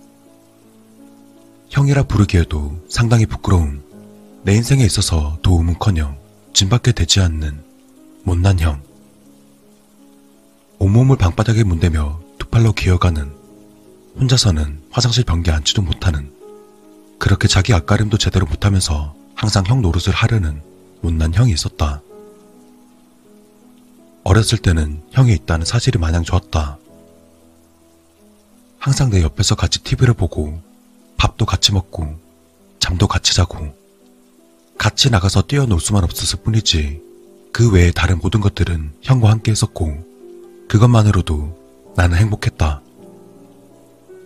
비록 다른 형제들처럼 손잡고 함께 학교에 가지 못하는 것이 아쉬웠지만 형은 어머니의 등에 업혀 특수학교에 갈 때마다 혼자서 학교에 가는 내 걱정에 항상 이렇게 말하곤 했다. 차 조심하고 누가 괴롭히면 형한테 말해. 형이 꼭 지켜줄게. 그런 형이 작아 보이기 시작한 건 중학교를 들어가서부터였다. 물론 형의 덩치는 다리가 없어서 나보다 항상 작았지만 형의 존재가 작게 느껴졌던 건 그때부터였다. 중학교 2학년 때 우연히 정신적 장애를 가지고 있는 친구랑 같은 반이 되었다. 그리고 그때 알았다. 다른 사람들이 장애인을 어떻게 대하는지. 같은 반 친구들은 장애를 가진 친구가 엉뚱한 짓을 할 때마다 그 친구를 도와주기는커녕 장애인이라고 무시하며 빙 둘러싸고 욕을 하고 심지어는 때리기까지 했다. 선생님 또한 그 사실을 버젓이 알면서도 항상 주의만 주고 끝났었다. 그렇게 반 친구들의 괴롭힘이 계속되자 학기가 끝나기 전에 그 장애를 가진 친구는 견디지 못하고 전학을 가게 되었다. 하지만 전학을 갔어도 소용없을 것이다. 특수학교에 가지 않는 한 일반 학생과 다르다는 사실은 변하지 않으니까. 그나마 다른 친구들에 비해서 비교적 양심이 있던 그 시절의 나는 장애를 가진 친구가 괴롭힘을 당할 때마다 형이 생각나서 도와주려고 했지만 그 분위기, 장애를 가진 친구를 놀림감으로 여기는 분위기에 휩쓸려 그저 바라볼 수밖에 없었다. 장애인에 대한 관념이 그런 식의 머릿속에 잡혀버린 나는 장애인형을 가지고 있다는 게 점점 창피해지기 시작했다. 학창 시절 친구들을 집으로 초대하지 않은 이유도 그것 때문이었다. 형이 창피해서. 하지만 형은 내 생각도 모르고 항상 친구들 좀 집으로 초대하라 그랬었다. 준수야, 너는 친구도 없냐? 집에 친구들 좀 데려와. 같이 놀게. 형이 그렇게 말할 때마다 난 친한 친구가 별로 없다고 둘러댔다. 아, 내가 아직 친한 친구가 없어. 그래? 너 혹시 왕따야? 그런 건 아니야. 누가 너 따돌리면 말해. 형이 꼭 지켜줄게. 형이 그럴 때마다 형이 조금씩 미워졌다. 모든 게 형 때문인데 내 마음도 모르고. 그렇게 시간이 흐르고 고등학교에 들어간 나는 본격적으로 형이 싫어졌다. 순전히 형의 장애 때문에 형이 싫어진 것은 아니었다. 사실 형을 증오하는 마음을 키운 것은 내게 많은 것을 요구하시는 부모님 다시 컸었다. 내게는 시간이 필요했다. 나를 위한 나만의 시간이. 고등학교에 들어서면서부터 나만의 시간을 갖는 것이 절실했다. 하지만 언제나 부모님은 내게 형의 수발을 들라고 하시면서 강제로 나의 시간을 빼앗으셨다. 고작 지 몸뚱이 하나 제대로 못 가누는 저 병신 때문에 나는 빈번히 내 자신을 억누르고 참아야 했다. 한 번은 그런 내 모습이 안쓰러웠는지 형이 내게 말했다. 나가도 좋아. 나는 괜찮으니까 하고 싶은 거 하고 와. 엄마가 뭐라고 하면 형이 꼭 지켜줄게. 걱정 말고 다녀와. 왠지 선심을 쓰듯 말하는 형의 태도가 썩 마음에 들진 않았지만 한편으로는 고맙기도 했었다. 그렇게 난 형의 말을 믿고 밖으로 나갔다. 그리고 집으로 돌아온 나는 처음으로 아버지한테 싸대기를 맞았다. 아버지는 내게 실망을 하셨다며 나를 때리셨고 어머니는 방바닥에 똥을 싸지른 형을 씻기느라 나는 신경 쓰지도 않으셨다. 지켜줘? 누가 누구를 지켜? 똥오줌도 못 가리는 병신 주제. 그날 저녁, 난 아버지에게 맞은 뺨을 눈물로 쓸어내리며 잠들었다. 그러다 한참을 자고 있는데 배 위로 누가 앉아있는 것 같은 답답함에 절로 눈이 떠졌다. 눈을 뜨자 내 배 위에 어떤 사람의 등짝이 보였다. 그 사람은 내 배 위에 눌러앉은 채 꼼짝도 하지 않았다. 난 답답해서 그 사람을 떨쳐내려고 했지만 그 사람은 미동도 하지 않았다. 그러다 한참 실랑이를 벌이던 중 그 사람은 뒤를 돌아봤다. 형이 웃고 있었다. 내 생에 가장 끔찍하고 더러운 악몽이었다. 그날 이후로 우리 집엔 휴대용 변기가 생겼고 난 그 변기를 닦고 처리하는 일을 도맡았다. 고등학생인 내게 형의 일거수일투족 신경 쓰는 것은 너무나 곤혹스러운 일이었다. 그러다가 문득 생각했다. 만약 내가 어른이 되어도 형이 내 곁에 있다면, 내가 성인이 돼서 독립을 하더라도 형이 내 발목을 잡는다는 것은 안 봐도 뻔했다. 그래서 난 형을 죽어야 할 사람으로 취급하고 막대하기 시작했다. 형이 알아서 눈치껏 떠나주기를 바랬다. 내가 형을 막대하는 태도에 어머니는 형이 불쌍하지 않냐고 하시지만 그것은 어머니께서 스스로를 옥매는 사슬이었다. 장애인 아들을 낳은 어머니의 죄책감이라는 끊어지지 않는 사슬. 사실 어머니는 불쌍한 여자다. 누구보다 형에게 얽매인 삶을 사셨으니 망할 놈의 형. 너만 없으면 모두가 행복해질 텐데. 나는 오늘 계획을 세웠다. 그 망할 새끼를 패주기로. 어머니, 아버지 모두 일하러 나가신 오늘, 난 형에게 슬며시 다가갔다. 형은 공부를 하는지 종이에 뭔가를 적고 있었다. 병신이 공부해서 뭐하게?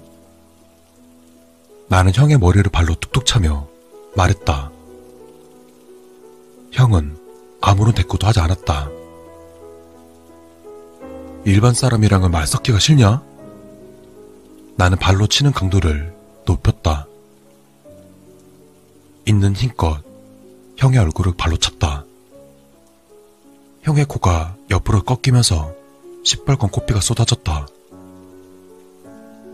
피를 쏟으며 아파하는 형의 모습에 난 아랑곳하지 않았다. 그냥 계속 형을 밟았다. 지난 17년 동안 억눌러 있던 분노를 폭력이라는 이름으로 마음껏 터뜨렸다. 그러다 얼마나 두드럽했을까. 형의 얼굴은 이미 알아볼 수 없을 만큼 망가져 있었다. 피범벅이 된 얼굴에는 이미 생기가 보이지 않았다. 죽었나? 몰라. 될 대로 되라 그래, 삐발. 나는 집 밖으로 나왔다. 윗배가 아려오는 불쾌한 고통이 느껴졌다. 불쾌한 기분을 씻어내줄 시원한 바람이 필요했다. 나는 정처 없이 돌아다녔다. 그러다 시간이 어느 정도 흐르고 난 집으로 돌아갔다. 집에 가까워지자 사이렌 소리가 들려왔다. 경찰인가? 몰라. 어쩌라고. 사이렌 소리 너머로 구급차에 실려가는 누군가가 보였다. 형이었다. 온몸이 터져서 알아볼 순 없지만 형이었다. 그때 옆에 있던 아주마누가 소리쳤다. 아이고 어쩌면 좋아. 민수가 자살을 했어. 자살을. 다음날 알았다. 형이 유서를 쓰고 아파트에서 뛰어내렸다는 사실을. 그때 형은 공부를 하고 있었던 게 아니었다. 형은 모든 걸 알고 있었다. 그리고 나를 위해 방 안에 내 죄의 증거인 피를 전부 닦아내고 자신이 모든 것을 끌어안고 뛰어내린 것이었다. 형이 어렸을 때부터 줄곧 타던 말이 떠올랐다. 형이 꼭 지켜줄게.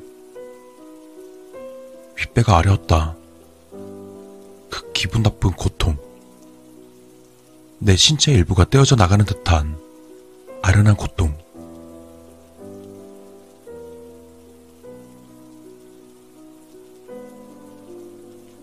장례식이 끝나고 며칠이 흘렀다. 어느 정도 충격에서 깨어나 회복을 하시던 어머니께서 내게 사진 한 장을 건네줬다. 형과 내가 아기 때 함께 찍은 사진이었다. 아니, 자세히 말하면 형과 내가 함께 붙어 있는 사진이었다. 사진 속의 아기는 두 다리를 서로 공유한 채 상체만 따로 가지고 있었다. 서로 붙어 있는 사진을 보고 당황한 나를 보며 어머니께서 말씀하셨다. 뒤에 있는 게 진수 너고 네 윗배에 붙어 있는 게 네 형 민수야. 서로가 꼭 붙들고 있는 모습이 얼마나 불쌍한지. 사진 봐. 서로의 손을 꼭 쥐고 있지? 엄마는 정말 고민 많이 했어. 둘 다 살리려면 하나가 고통을 받을 수밖에 없었어.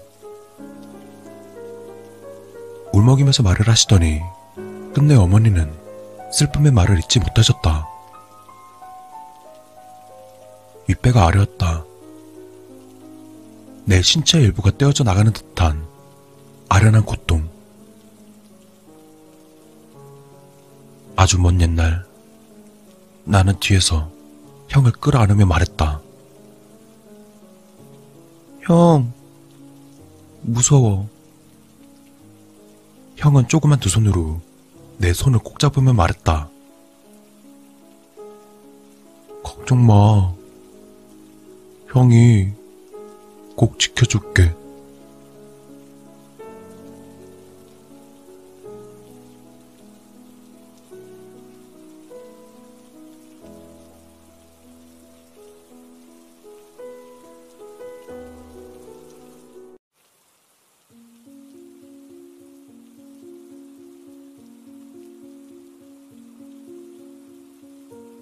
(9월 12일) 이날은 내 생일이야. 대략 13년 전이었지. 지금부터 내가 아주 재밌는 얘기 하나 해볼게. 내가 다니는 그 학교는 약간 언덕 위에 있는 초등학교였어. 난 항상 학교 가는 게 싫었어. 아니, 두려웠어. 그냥. 왜냐하면 바로 그놈 때문이었거든. 잘 기억은 안 나지만 등교 시간은 9시 30분까지였던 걸로 기억해. 그럼 난 보통 집에서 7시쯤 일어나서 부모님과 같이 밥을 먹고 8시쯤이 되면 집을 나왔어. 왜 이렇게 일찍 나왔냐면 그놈 때문이었어. 그놈은 항상 자기를 데리러 오라고 했었거든. 내가 8시에 집을 나와서 그놈 집 창문 앞에 도착하면 8시 20분이야. 그럼 난 그곳에서 그놈 이름을 부르지. 난 그저 그놈의 알람 시계이자 노예이며 화날 때마다 마구 때릴 수 있는 샌드백이었어.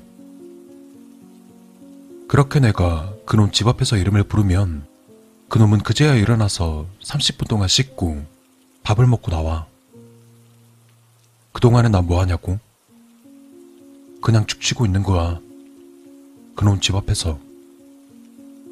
비가 오나 눈이 오나 늘 한결같이 말이야. 그리고 그날은 내 생일이었어. 그놈은 머리를 안 감았는지 까치집을 지은 채로 집을 나와서는 날 보자마자 뺨을 한 대 때렸어.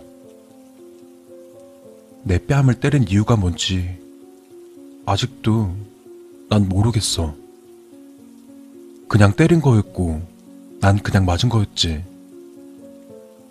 한 번은 내가 왜 때리냐고 물어본 적도 있었지만 말 대답을 했다는 이유로 오히려 더 맞았어. 그리고 내가 벌겋게 부어오른 뺨을 잡고 있을 때면 그놈은 말했어. 야, 울기만 해라.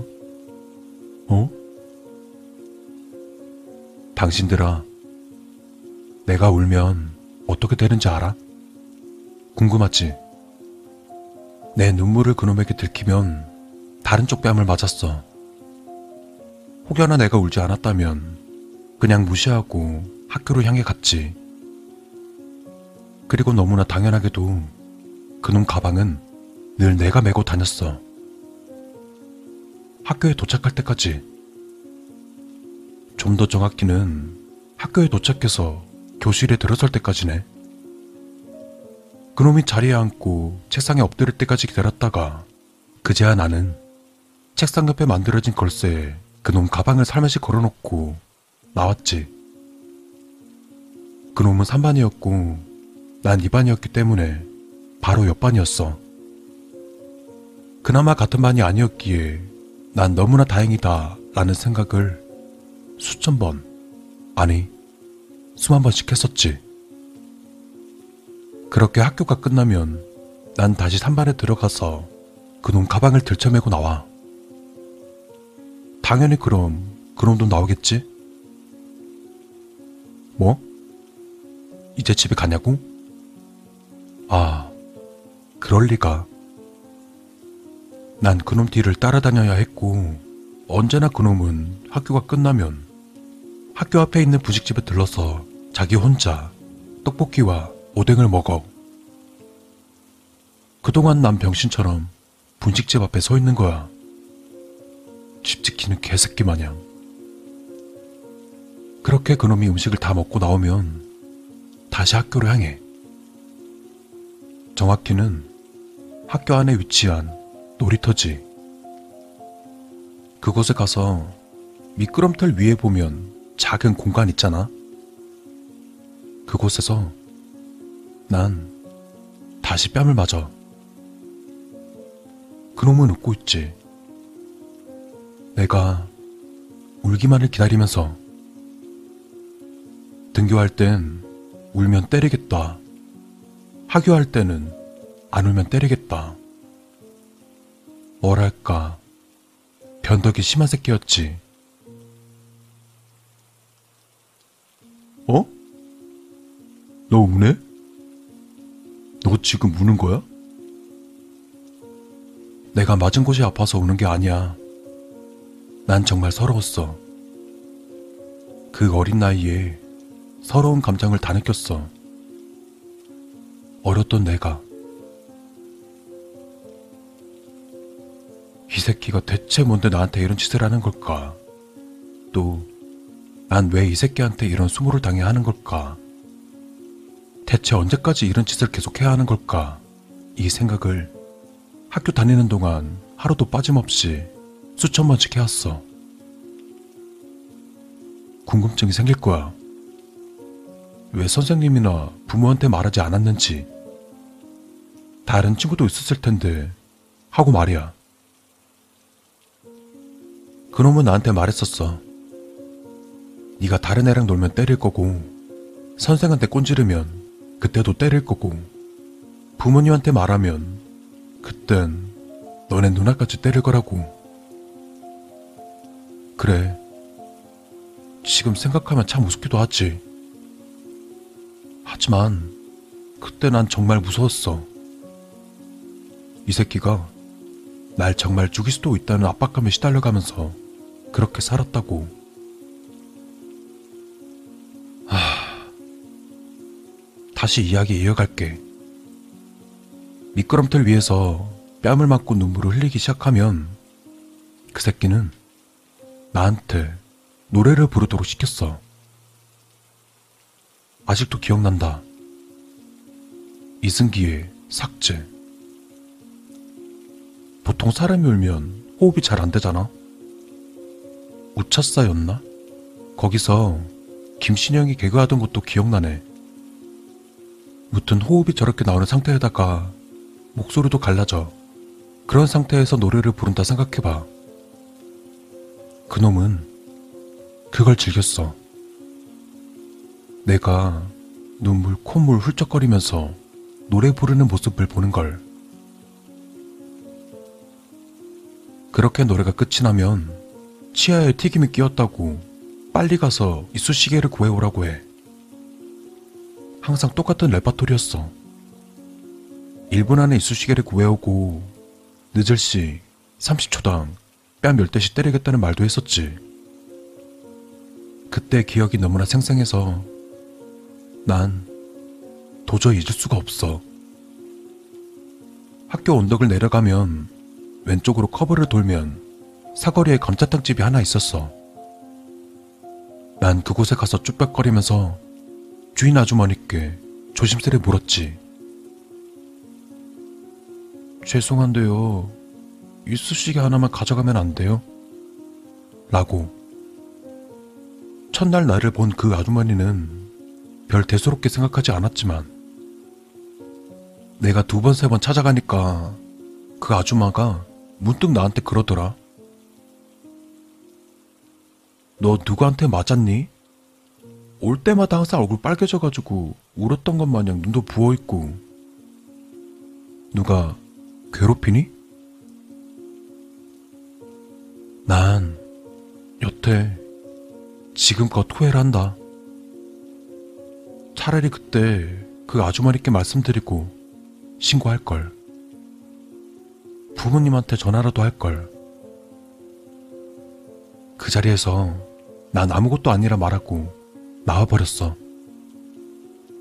그리고 내가 학교 놀이터로 돌아갔을 때 그놈은 자기가 차고 있던 전자시계 타이머를 보여주면서 야, 1분 늦었다.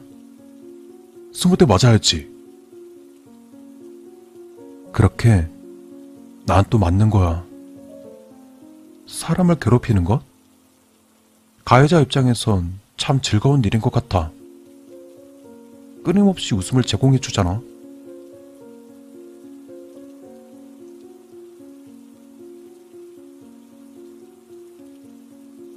그러다 어느 날 하루는 내가 너무너무 화가 나서 그놈한테 그랬어. 내가 네 인형이야? 내가 네 노예냐고. 병신 같은 소심한 반항. 그러자 그놈이 그러더라. 너 정신이 어떻게 된 거 아니야? 넌 원래 내 노예였잖아. 그렇게 난 2년 동안을 아. 그렇게 난 2년 동안 아무도 모르게 개취급 당하면서 학교 생활을 했었어. 내 생일이었던 그날마저도 난 부모님에게 친구들이랑 놀다 오겠다고 말하고 그놈한테 끌려다니면서 노래 부르고 뺨 맞고 이쑤시개 구하러 뛰어다니고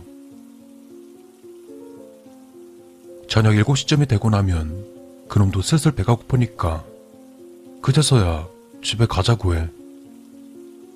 그럼 난 다시 그놈 가방과 내 가방을 들쳐매고 길을 나서 당연히 그놈 집 앞까지 그놈에게 가방을 건네주고 난 기다려야 했어. 그놈이 창문에 대고 가 라는 신호를 줄 때까지. 그럼 내 하루 일과는 끝이 난 거야. 이게 나를 위한 하루인가 저 새끼를 위한 하루인가 싶을 정도로 너무너무 괴로웠어.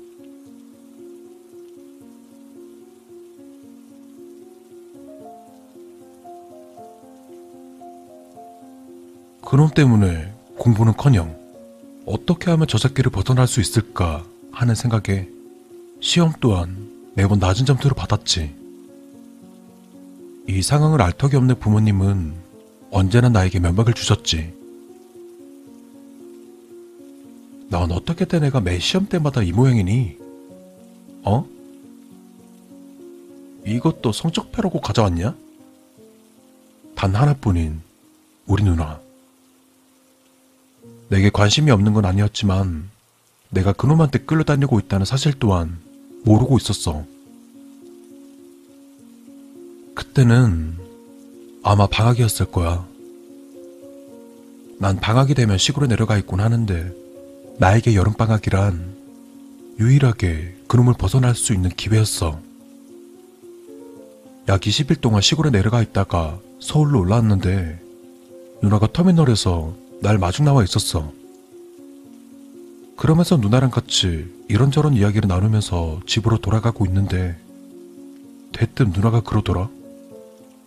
그놈한테서 연락 왔었다고. 너 올라오면 꼭 좀 만나야 된다고. 꼭 좀 전해달라 했다고. 그 이후론 기억이 너무 흐릿해. 내가 너무 괴로워서 잊고 싶어서 아예 부정하는 건지 모르겠어. 그렇게 2년 동안 괴롭게 살아왔던 것만 기억이 나. 근데 이 글을 쓰는 이유가 뭐냐고? 그렇게 난 초등학교를 졸업하고 그 새끼랑 다른 중학교에 입학해서 그때부턴 나름 공부도 하면서 잘 지내왔어. 고등학교 때는 담임 선생이 본인 사적인 일로 받은 스트레스를 학생들한테 폭행으로 푸는 모습을 보고 더 이상 학교 다니면서 저런 꼴 보기 싫다고 자퇴를 했지만 그리고 군입대를 한 뒤에 검정고시를 합격했어. 그리고 현재 나이 25살. 사회에 나와서 같이 일하는 사람들과 별탈 없이 잘 지내고 있고 날 끔찍이도 사랑해주는 사람도 내 곁에 있어. 그런데 내가 이걸 왜 쓰냐? 내가 군대 입대하기 전에 외국에서 결혼해 살고 있는 누나가 톡을 보내오더라. 야, 너 초등학교 다닐 때 왜 걔 있잖아. 너랑 잘 붙어 다니던 걔 말이야. 걔. 걔. 뮤직뱅크에 나오더라? 긴가민가 하다가 검색해보니까 너랑 같이 다니던 그애 맞던데? 이게 대체 무슨 소릴까? 난 그 새끼 잊었다고 생각했는데 누나가 언급한 그 새끼 이름에 다 지금 손에 땀이 나기 시작했고 인터넷을 검색했더니 가수로 데뷔를 했더라고. 아이돌 그룹으로. 거의가 또 한 번 내 뺨을 치더라. 지금도 그 새끼 무대 나와서 춤추고 노래하는 거 보고 있는데 난 그 새끼 볼 때마다 정말 이거 하나만 물어보고 싶어. 그때 나한테 왜 그랬는지. 그리고 그때 나한테 그렇게 못된 짓을 해놓고 당당하게 TV에 얼굴을 쳐내밀고 다니냐고. 그리고 후에 듣기로 중학교 때 일진생활 하면서 애들 핑뜯고 다니고 술, 담배는 그냥 기본이고 진짜 그냥 생 양아치라는 얘기가 있었거든. 나한테 그런 짓 한 것도 모자라서 허구한 날 죄 없는 애들 패고 다니고. 그런데 그 새끼가 TV에 나와서 당당하게 웃음을 머금고 팬들에게 인사하고 뭐? 바퀴벌레를 무서워한다느니? 아유 씨발. 나 참 진짜 말이 안 나오네. 너무너무 화가 나. 미칠 것 같아 내가 그 새끼 때문에 얼마나 고통스러운 하루하루를 지냈는지가 생각이 나고 너무너무 서럽고 정말 도저히 참을 수가 없어서 이렇게나마 글로 쓴다. 이렇게라도 하지 않으면 미쳐버릴 것 같아. 아니, 난 미쳤어. 그냥.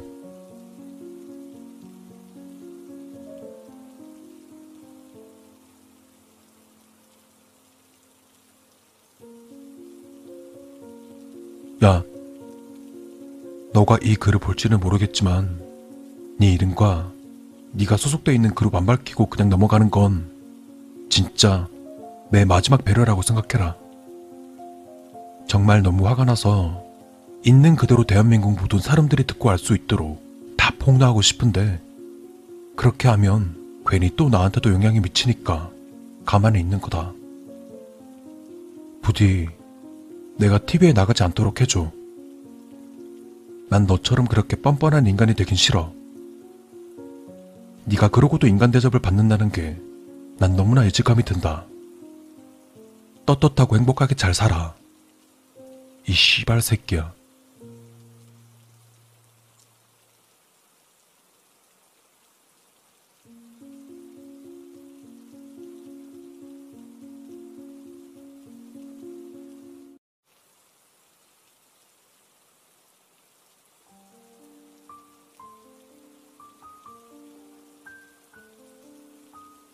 날짜는 따로 안 적을게. 그래, 사실 기억도 안 나. 정확히 말하면 난 언제나 몇 월 며칠이든 그 새끼와 함께였으니까. 날짜가 무슨 소용있어? 여튼 그 새끼의 횡포는 거기서 끝나지 않았어. 하루는 내가 수업이 마치고 그 새끼가 있는 3반 교실로 들어섰는데 다른 남자아이가 그 새끼 옆에 있더라.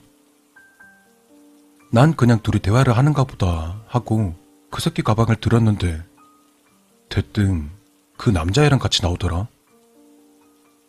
그러더니 둘이 막 이야기를 하면서 내 앞으로 가더라고. 그때 당시 우리 세대에 유행하던 게 유희왕 카드였어. 그 새끼도 유희왕에 빠져 살았었지. 그리고 둘의 이야기를 듣자 하니 그 다른 남자아이는 그 새끼가 이때 가져보지 못한 푸른 눈의 백룡인가? 그런 카드를 가지고 있다 하더라고. 그에 그 관심이 생겼는지 그 아이의 대화가 끊이지가 않더라. 그 아이는 눈썹이 짙고 몸집이 좀 통통했어. 지금부터 이 친구를 A라고 부를게. 그 새끼와 A가 학교 정문 쪽으로 나가더니 A가 나를 보면서 그 새끼한테 묻더라고. 쟨 어떡해? 그러자 그 새끼는 단 1초의 망설임도 없이 대답하더라. 걸어오라고 하면 되지. 가자. 그러더니 곧 나를 보며 말했어. 야, 우리 자전거 타고 갈 거니까 뒤따라 와라. A는 나를 굉장히 불쌍한 사람 쳐다보듯 보았고 나는 그 시선이 너무나도 싫었어.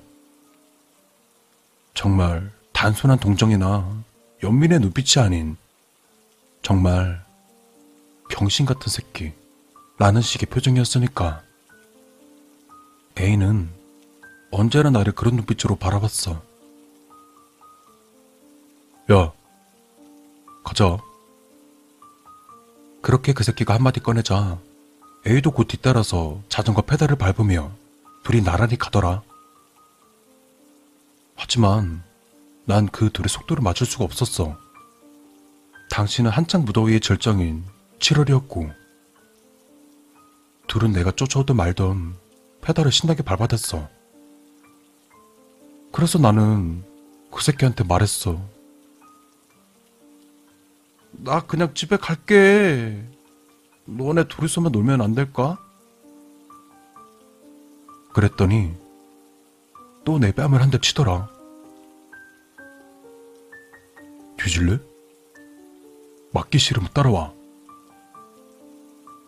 내가 그 새끼를 따라가야 하는 이유는 단 하나야. 그 새끼 가방을 들여줄 사람이 없고 괴롭힐 사람이 없으니까. 결국 한마디 못 해보고 다시 뒤를 쫓았지. 그러다가 한 300m쯤 멀어졌을까? 대뜸 앞서가던 둘이 멈춰서더니 날 보고 소리치더라고.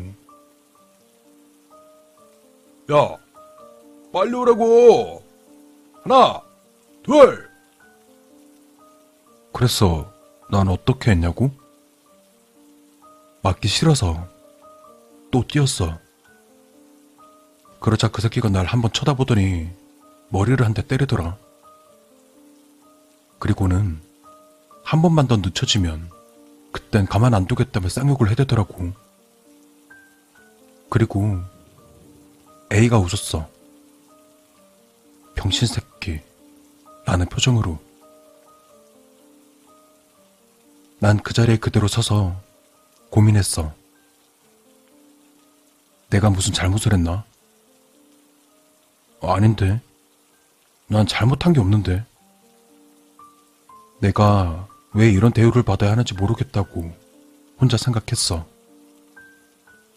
그리고 그 새끼와 A가 자전거로 달린 거리는 지하철 두 개역 정도의 거리? 대략 걸어서 2, 30분 사이였을 거야.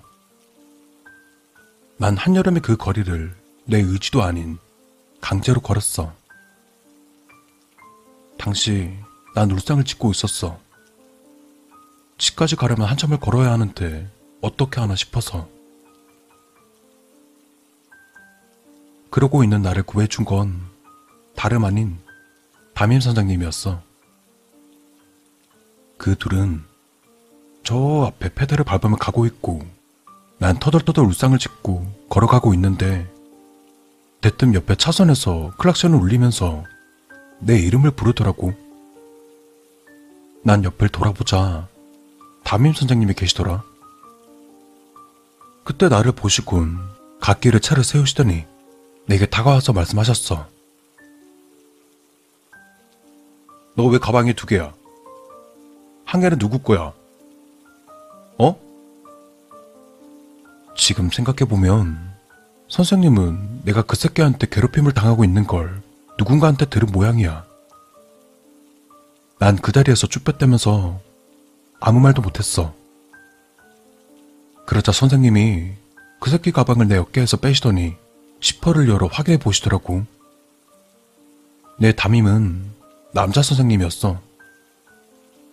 그리고 지퍼를 확 열어 제끼고 그 안에 있는 책을 펼쳐서 누구 이름이 쓰여 있는지 확인을 해보시더니 마지막이 그 새끼 이름을 내뱉으셨다가 주변을 살피시더라.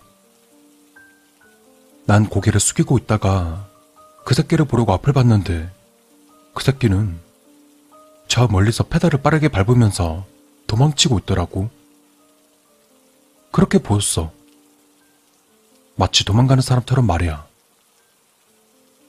선생님께선 노트에 적힌 이름을 확인하는 데 열중하셨고, 결국 그놈의 이름이 적힌 노트를 발견하시고, 나를 보더니 한마디 하셨어. 일단 선생님이랑 학교 가서 얘기하자. 차에 타. 그때 난 망설였어. 내가 지금 이 차에 타면 저 새끼한테서 벗어날 수 있을까 하고 그런 나를 알고 계신 건지 선생님은 내 팔을 잡고 거의 반 강제식으로 차에 태우시더라고. 난 하는 수 없이 선생님 차 조수석에 앉았어. 선생님 또한 운전석에 앉으시더니 내 손을 한번 잡아주시곤 벨트 먼저 매라고 하셨지. 난 선생님이 그 새끼 이야기를 먼저 꺼내실 줄 알았지만 아직은 아닌 듯 보였어. 우선 학교에 가서 선생님이랑 차근차근 얘기해보자. 그리고 난 다시 학교로 향했어. 선생님이랑 같이. 이번엔 학교 안에 위치한 놀이터가 아닌 내가 공부하는 교실로 말이야.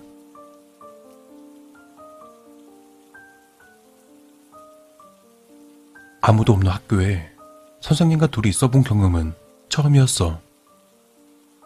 꽤나 낯설었지.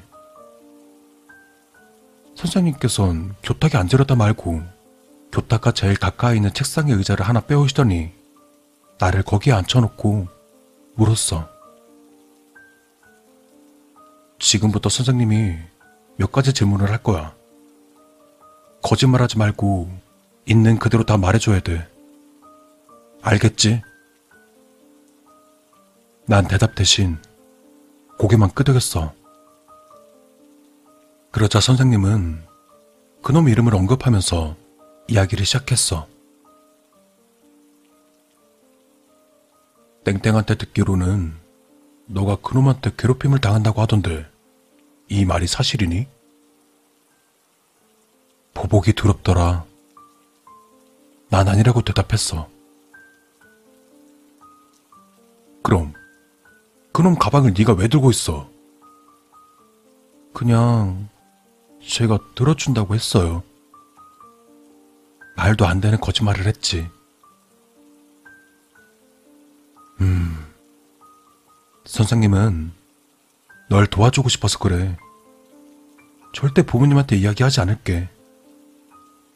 그러니까 선생님한테 얘기해 줄래? 그리고 난 또다시 망설였어. 아니, 어쩌면 무더운 여름날 길가에서 날 반강제적으로 교실로 데리고 온 그때 그 모습처럼 나에게 반강제적으로 물어봐줬으면 하는 그런 바람이 더 컸지. 하지만 입을 다물고 있는 내 모습을 보신 선생님은 결국 포기하고 이야기를 바꿨어. 그래, 좋아. 네가 이야기를 안 하겠다면 그놈한테 가서 물어야겠다. 그게 맞겠지? 지금 생각해보면 일부러 나에게 대답을 얻어내려고 그르쳤던 건 아닐까 싶어. 그때 난 아직 어렸으니까. 그리고 그 질문을 듣고 난 선생님께 다시 대답했어. 저, 선생님, 나중에 제가 다 얘기해 드릴게요. 지금은 말하기 싫어요. 그러자 선생님도 알겠다는 듯 고개를 끄덕이셨고 잠시 고민하시는 듯 하시다가 이내 내게 말씀하시더라. 그래, 알겠어. 나중에 꼭 얘기해 주는 거다. 그리고 이 가방은 네 가방이 아니니까 3반 교실에 둘 거야. 자, 선생님이 여기까지 데려왔으니까 집까지 바래다 줄게. 가자. 난 싫다고 했어. 그 새끼를 마주칠까봐도 아니고 나에게 힘든 질문을 할까봐서도 아니었어. 단지 우리 집을 보여주는 게 창피했어. 내가 살고 있는 다 화물호적하는 5층짜리 아파트 입구를 보여주는 게 너무 싫었어. 하긴, 선생님도 내가 낯을 많이 가리는 걸 알고 계셨을 테니 진작 포기를 하시더라고. 그래, 알겠어. 그럼 학교 전문학까지만 같이 가자. 선생님도 바람 쐬고 싶네. 그렇게 말을 끝마치고 교실을 빠져나와서 같이 교문까지 가는데 나는 봤어. 학교 놀이터에서 그놈과 아이가 우리를 보고 황급히 미끄럼틀 뒤로 숨는 모습을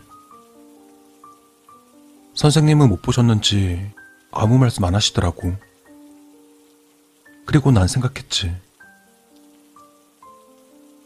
선생님과 헤어지고 내가 이 길을 따라 내려가고 또 선생님의 등을 돌리는 순간 난 또 저 새끼한테 맞겠지. 하고 말야. 하지만 내 예감은 운 좋게도 빗나갔어. 학교 언덕을 내려가면서 계속 뒤를 돌아봤지만 선생님이 학교 안으로 들어가실 때까지 그놈은 내 앞에 나타나지 않았어. 난 슬슬 걱정이 됐지. 내일 또 저 새끼가 나한테 뭘 할 게 분명한데. 난 뭐라고 대답을 해야 하나 싶어서 말이야. 그렇게 하루가 지나가고 다음날 아침이 되었어. 그리고 난 어김없이 그놈 집 앞에서 그놈 이름을 불러댔고 그놈은 평소와 다르게 아주 빨리 집에서 나오더니 내 목을 쪼르면서 묻더라. 야, 이 새끼야. 너 어제 담임한테 뭐라고 했어? 아, 참. 내가 이 새끼 집 위치를 설명 안 해줬지?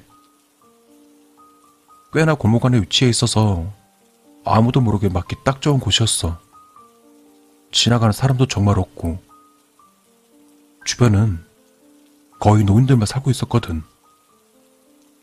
여튼 그 새끼는 내 목을 조르다 못해 손톱으로 누르고 있었지.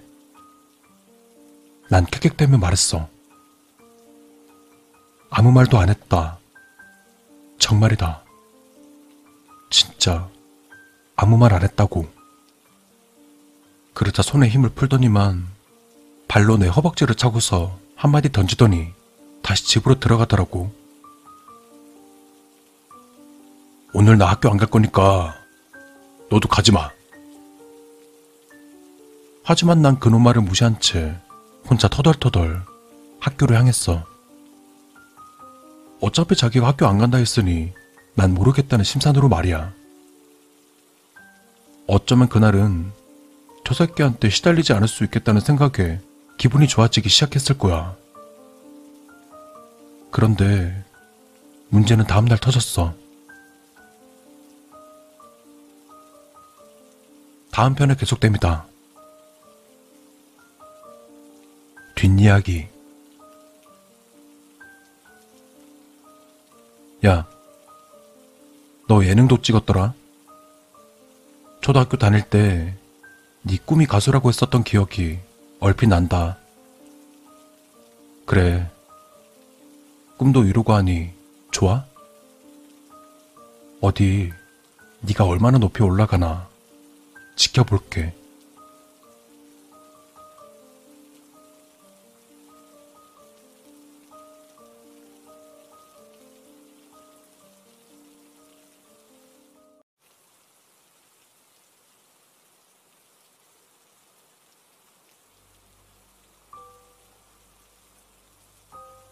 내가 사건은 다음날 터졌다고 했지.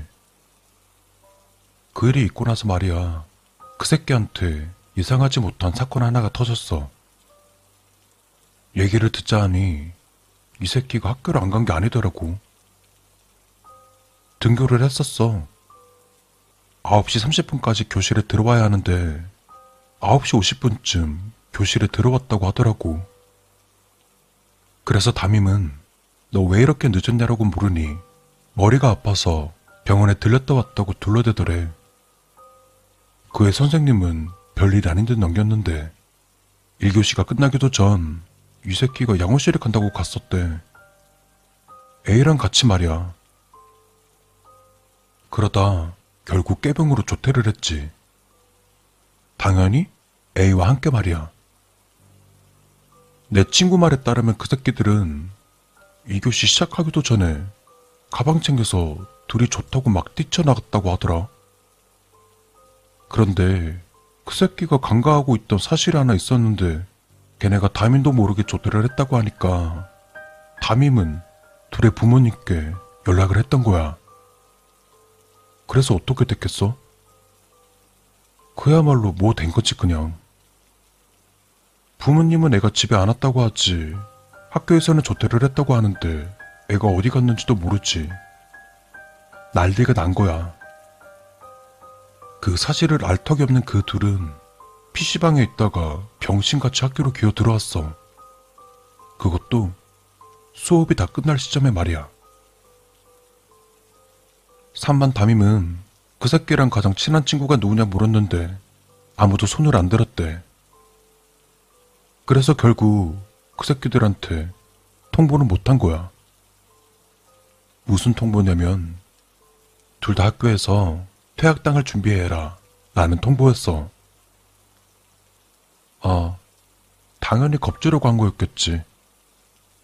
그걸 3반 친구에게 들은 친구는 내게 기뜸을 해줬었고, 나는 정말 기분이 날아갈 듯 좋았어. 그리고 그 기분 그대로 집을 갔어. 그리고 그날은 비가 억수로 내리는 날이었어. 홍수가 날 것 마냥 당시 초등학생이던 내 발목까지 물이 차오를 정도였고, 우산을 쓰고 가는데 막 다다다닥 거리면서 한 방울이라도 맞으면 멍들 것처럼 아픈 정도였다니까. 덕분에 바지 밑단이 다 젖어버렸어. 얼른 가서 샤워를 하고 옷을 갈아입어야지 하고 기분 좋게 집에 갔어.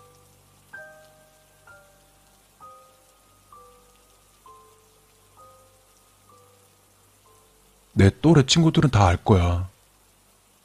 당시 유행하던 메신저 버디버디라고. 그런데 그 새끼한테 메시지가 와 있더라. 야, 할 말 있으니까 학교 끝나고 우리 집 앞에 PC방으로 와. 안 오면 죽여버린다. 지금 내가 저 새끼한테 가면 분명 또 나에게 화풀이를 할 게 뻔하겠지. 라고 생각했어. 그렇다고 안 가면 또 나를 때릴 텐데. 난 어떡 하면 좋을까 걱정을 하다가 결국 난 PC방으로 걸음을 옮겼어. 그러자 그 새끼가 날 보고 묻더라. 담임이 무슨 말 안 했냐고. 그래서 난 대답해줬어. 너네 둘 다 퇴학당할 준비하라고 그랬 다던데. 그러자 그 새끼 옆에서 아무 말 없이 게임을 하던 애가 눈을 크게 뜨고서 되물었어. 뭐, 뭔 소리야? 진짜야? 난 아무렇지 않게 담담하게 이야기를 이어갔어. 3반 담임이 직접 그랬다고 하더라. 나도 들은 얘기라서. 이번엔 A는 그 새끼를 바라보면서 눈물을 글썽이며 묻더라. 야, 어떡해. 아, 담임 하나면 졸라 무서운데. 야, 지금이라도 갈까? 가서 빌어볼까? 그 새끼는 잠시 나를 바라보더니, 야, 너 따라 나와. 라고 한마디 하고서 날 데리고 PC방을 나갔어. 그리고 PC방 입구에 서서 주먹으로 내 얼굴을 가격하더니 그러더라. 이게 다 네 때문이잖아, 이 새끼야. 이게? 왜? 왜 나 때문이지?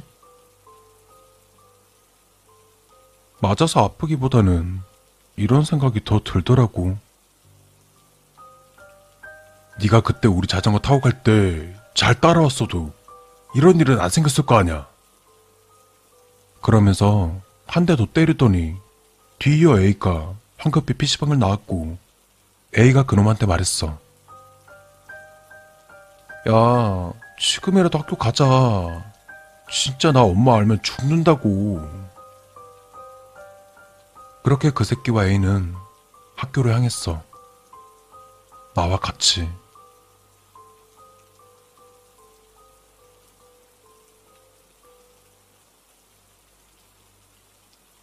둘은 내 우산을 쓰며 걸어가고 있었고, 난 내리는 비를 맞으면서 울면서 걔네 둘을 따라갔어.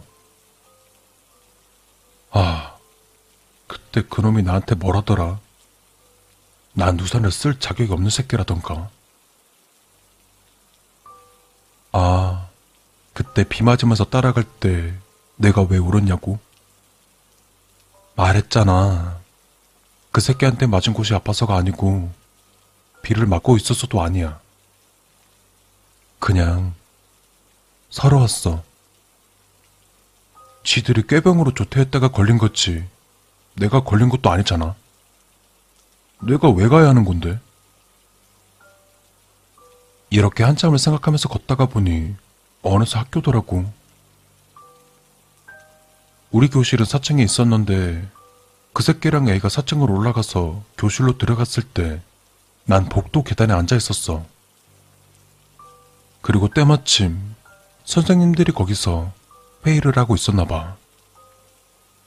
내 담임 목소리도 들리고 그러다가 둘이 교실 문을 열고 들어가자 다른 선생님들 목소리는 일절 들리지 않더라. 오롯이 3반 담임의 목소리만 울려 퍼졌어. 뭐야? 니네 왜 왔어? 어? 죄송해요, 선생님. 뒤이어서 둘의 울먹거리는 목소리가 들려왔고 또다시 3반 선생님의 목소리가 뒤를 이었어.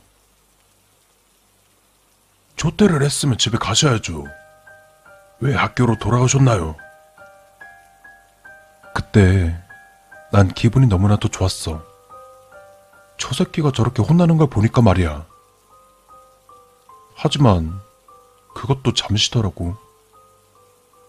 10분쯤 이야기를 나누는가 싶더니 둘이 킥킥대며 교실에서 나오더라. 3반 담임은 그 둘에게 이번 한 번만 봐주겠다고 했대.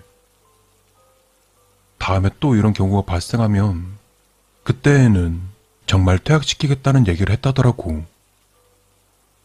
그리고 A는 한참 웃음을 머금고 있다가 나를 한 번 보고는 다시 울상을 치며 말했어. 야, 근데 부모님한테 전화했다고 하시잖아. 아, 이제 나 죽었다. 그때 난 속으로 생각했지. 제발 저 새끼 전화 갔으면 좋겠다. 부모님한테 된통 혼나서 아예 그냥 전화 까버렸으면 좋겠다. 라고.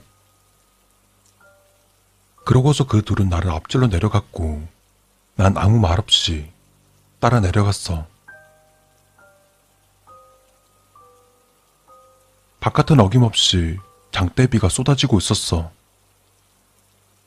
내 우산 또한 그들이 쓰고 있었어. 그리고 그 새끼가 A한테 말하더라. 아이씨, 우산도 꼭지처럼 창피한 거 들고 다녀, 이씨. 가다가 버리자. 그러자 A가 대답했어. 나는 집 어떻게 가라고 그럼? 아, 그러면 우리 집 앞에까지만 가자. 그리고 네가 들고 가서 니네 집 앞에 버리면 되잖아. 그렇게 둘은 그런 대화를 나누면서 기득거리며 걸어갔어. 이윽고 그 새끼 집 앞에 도착했어. 그리고 내가 메고 있던 그 새끼 가방을 건네주니까 갑자기 얼굴이 일그러지고는 진짜 날 사정없이 때리더라. 난 여태까지 살면서 내 아버지한테조차도 그렇게 맞아본 적이 없었어. 주먹으로 얼굴을 때리고 발로 차서 눕혔다가 일으켜 세우고 때리고 다시 넘어뜨리고 다시 밟고 정말 말 그대로 인정 사정 볼 것 없이 엄청 맞았어. 그러다가 A가 한마디 꺼내더라. 난 사실 얘가 말리려고 그러는 줄 알았어. 근데 아니더라고. 야, 나 가야 될 것 같아. 나 먼저 간다. 그 새끼는 나를 때리려고 이미 몸을 빗속에 던진 지 오래였지. 내가 그날 맞은 이유는 자기가 아끼는 아디다스 가방이 비에 젖어서였어. 그렇게 한참을 날 그렇게 짓밟아 놓고 아무 말 없이 집으로 들어가더라. 그리고 내가 얼굴을 맞으면서 한쪽 어깨에 메고 있던 내 가방이 빗바닥에 내팽개 쳐졌어. 그 새끼가 들어가고 내 가방 주위로 뭔가 희끄무리한 물 같은 게 있길래 이게 뭐지? 하고 가방을 열어보니까 가방 안에서 우유가 터졌더라고. 덕분에 내 교과서며 필통이며 다 젖었어. 터진 우유랑 빗물에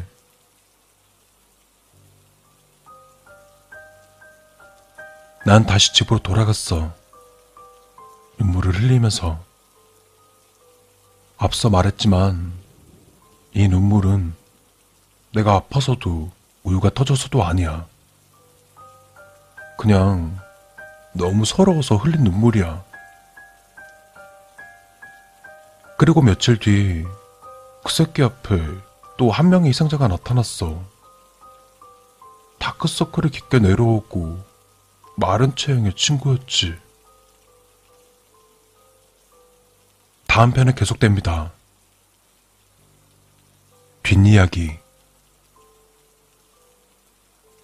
너의 수많은 그 행동들을 다 폭로하면 넌 어떻게 될까? 그 고통을 과연 감당할 수 있을지 모르겠다. 넌 그야말로 인간 쓰레기가 되는 건데 말이야. 가수로서 얼굴도 알리고 예능도 나가고 뭐 이미 얼굴 다 까고 다녀서 새 출발을 하려 해도 불가능할 텐데.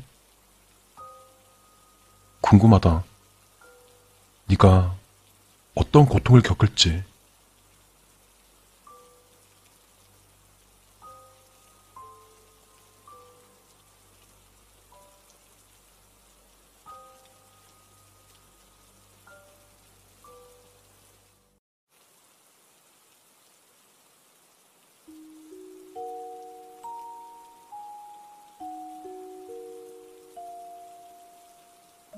비는 다음 날까지 주구장창 내렸어.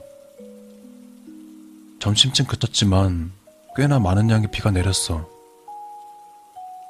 난 그날 아침에도 어김없이 그 새끼 집 앞으로 갔어. 전날 집에서는 우산을 잃어버렸다고 부모님께 된통 혼이 났지. 우리 집은 가난했거든. 우산 하나라도 잃어버리면 난 항상 꾸중을 들어야 했어. 그때 당시엔 이해가 안 됐는데 내가 성인이 돼서 혼자 살아보니까 그깟 우산 하나가 왜 그렇게 돈 아까운지 알겠더라고. 여튼 내가 저번 글 마지막에 쓴 내용이 다크서클이 진하고 마른 체형의 친구가 있었다라고 했잖아. 난 이 친구가 어떻게 이 새끼랑 엮이게 됐는지 기억이 흐릿해. 기억나는 거라곤 딱 그거야. 일주일에 네 번은 색이 바른 흰색 티에다가 청바지를 입고 다녔고 다크서클에 말랐다? 이 친구한테는 정말 미안한 얘기지만 어느 날부터인가 그 새끼가 이제 이 친구를 괴롭히기 시작했어. 덕분에 난 숨통이 좀 트였었지. 하루는 학교가 끝나고 우리 집에 가서 놀자고 그랬더라. 그래서 난 안 된다고 했어. 부모님이 친구들 데려와서 어지럽히는 걸 싫어하셨었거든. 하지만 그 새끼는 계속 우리 집으로 놀러 가자고 했었고, 난 안 된다면서 쩔쩔매고 있었어. 내가 살던 다 허물어져 가는 5층짜리 아파트 입구에서 말이야. 그러다가 그 새끼가 뭔가 생각났다는 듯 나한테 그러더라. 야, 이 새끼 배꼽 냄새 맡아봤냐? 완전 닭똥 냄새나. 난 원하지도 않는데 그 새끼가 다크서클 친구한테 거의 명령을 내리다시피 했어. 네 손가락으로 배꼽 후벼가지고 냄새 맡아보게 하라고. 그것도 내가 살고 있는 다 허물어져 가는 5층짜리 아파트 입구에서 그 친구는 울상을 지은 표정으로 자기 배꼽을 마구 후배대더라. 그러다가 한참 그 새끼가 나한테 짜증을 내다가 포기하고 그럼 학교 놀이터를 가자고 하더라고. 우리 집에서 학교까지 걸어서 대략 15분 정도 걸려. 우리는 걸어서 학교로 향했어. 물론 그 새끼 가방은 내 어깨에 있었지. 내가 가방을 집에 두고 나오니까 너가 가방 안 매니까 자기 걸 매야 한다. 라며 주더라고.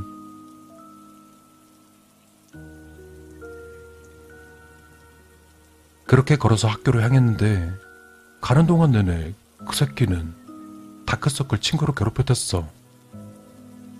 그리고 먼저 달려가서 학교 앞에 있는 노점 떡볶이를 사오라는 등 불량식품을 사오라는 등 비고인물을 마셔보라는 등난 옆에서 똥 마려운 강아지 마냥 안절부절 못하고 아무 말 없이 걷기만 했어.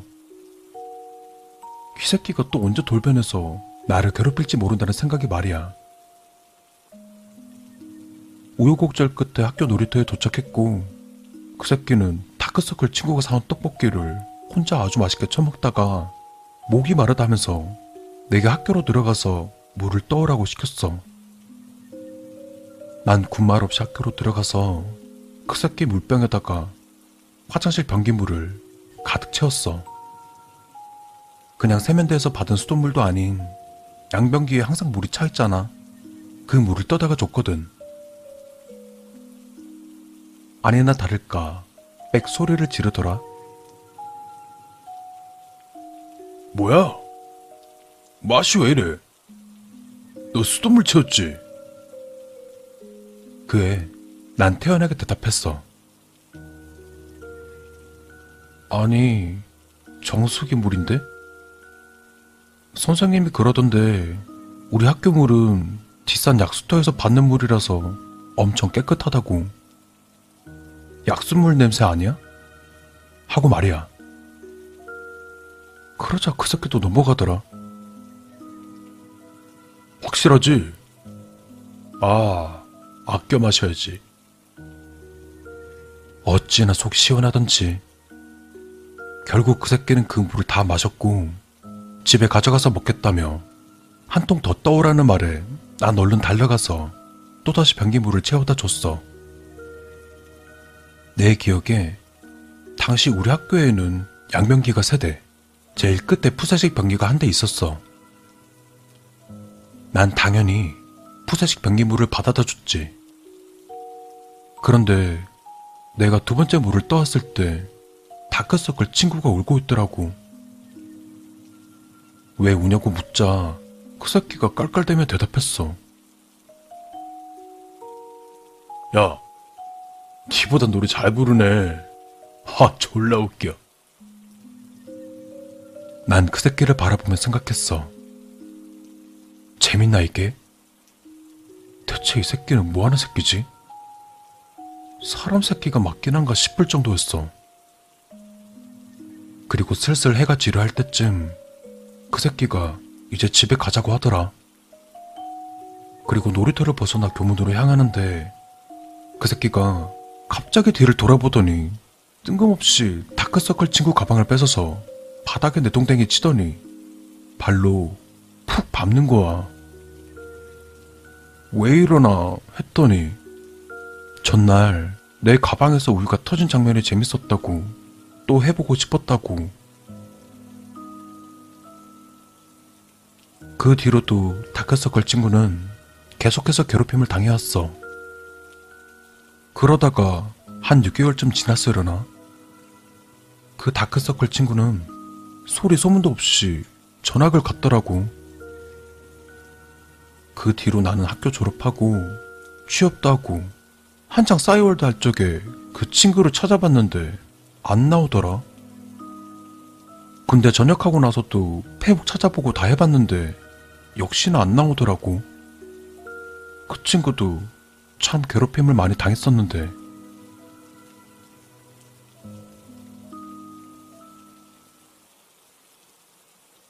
그동안 내 이야기를 들어줘서 고마워.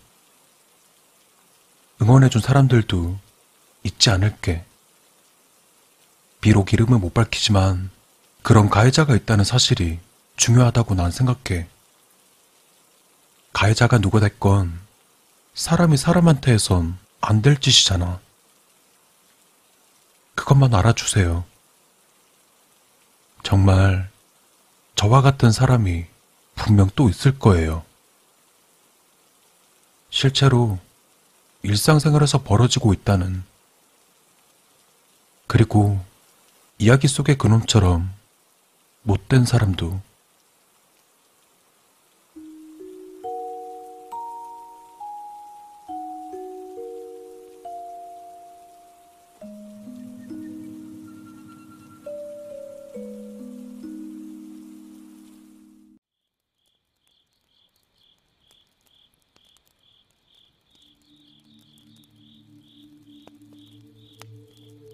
내게는 섬뜩하고도 아주 소름 끼치는 어릴 적 추억이 하나 있다.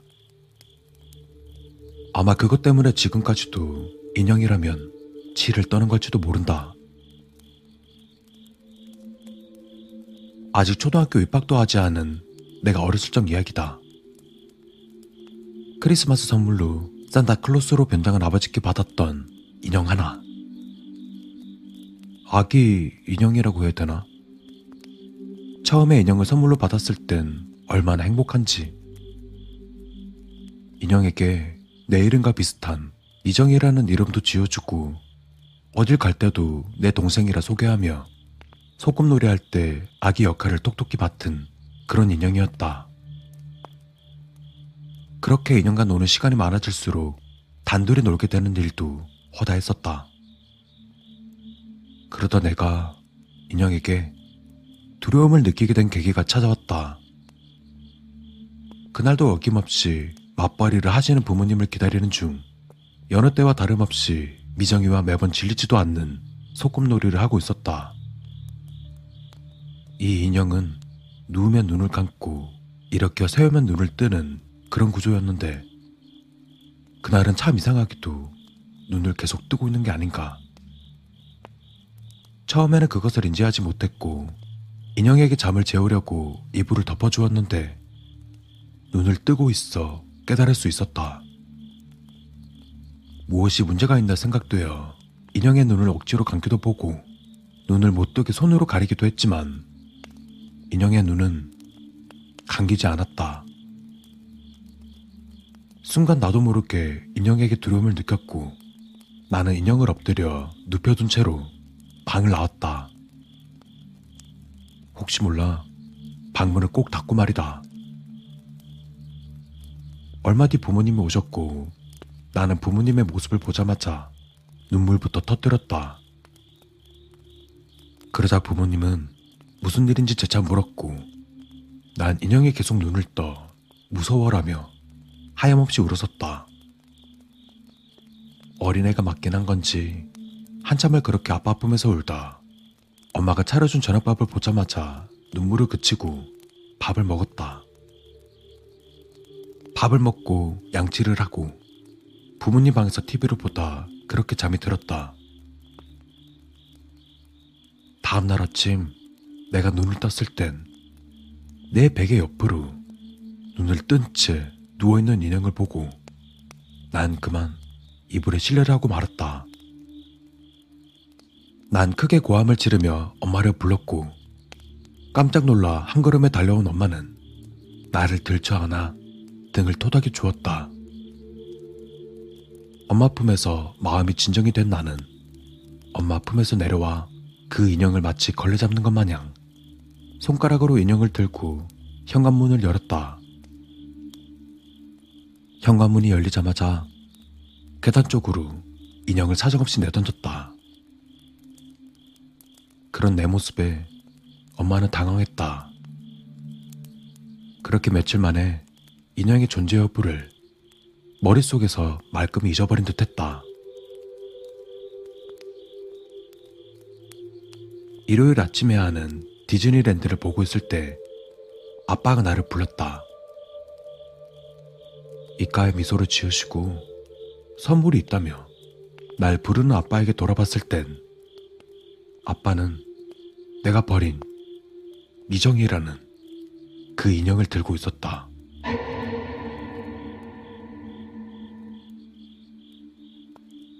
인형을 깨끗하게 씻겨놓은 듯 했고 새 옷도 입혀져 있었지만 난 눈에 들어오지 않았다. 그 인형이 똑바로 눈을 뜬 채 나를 쳐다보고 있었다고 느꼈으니까. 다시금 나는 인형에 대한 공포가 밀려왔고 이전처럼 물거나 엄마에게 달려가지 않고 아빠의 손에서 인형을 빼듯이 낚아채곤 인형의 목을 분리했다. 지금 생각하면 왜 그랬나 싶지만 그때 상황에서 내가 할 수 있는 최선의 방법이었다. 이게 뭐 하는 짓이냐며 아빠는 나를 혼냈지만 나는 인형을 죽였다는 생각에 더 이상 무서워하지 않아도 된다고 여겼었다.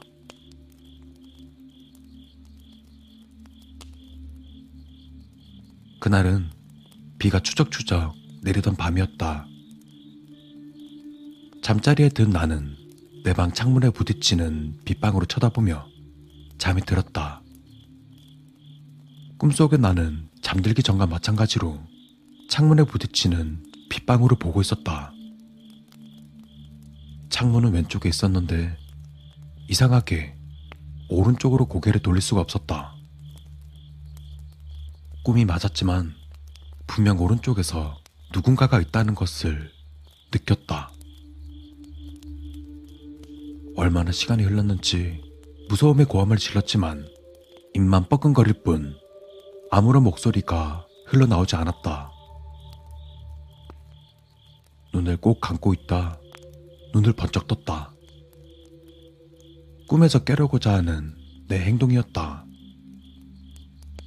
다행히 고개는 오른쪽으로 움직일 수는 있었지만 여전히 몸은 움직여지지 않았다. 그리고 천천히 오른쪽을 쳐다봤을 땐 나는 경악할 수밖에 없었다. 내가 목을 분리해서 버린 그 아기 인형이 손에 실과 바늘을 들고 자신의 목을 꿰매고 있었다. 놀란 마음에 눈을 다시 감으려고 했지만 눈 감는 법을 잊어버린 듯 눈을 감을 수가 없었다. 인형은 빠르지도 느리지도 않게 자신의 목을 꿰매다 내 시선을 느꼈는지 몸을 서서히 내 쪽으로 돌렸다. 그리고 고개를 갸웃거리더니 내게 엉금엉금 기어왔다. 인형이 다가올수록 두려움이 커져만 갔지만 내가 할 수 있는 일은 아무것도 없었다. 인형은 내게 다가와 내 얼굴을 짚으며 일어났다. 그리곤 다시 한번 고개를 갸웃거리며 나를 내려다 보았다. 여전히 비는 추적추적 내리고 있었고 빗방울 소리 사이로 정말 아기들이 내는 목소리가 들려왔다. 너린 왜 눈을 떼고 있어?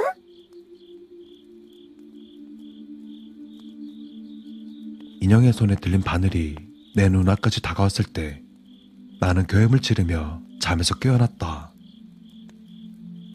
온몸이 식은 땀으로 축축했고 나는 다시 한번 이불에 실내를 할 수밖에 없었다. 그 후로 난 지금까지도 인형의 인자만 들어도 온몸이 부들부들 떨린다.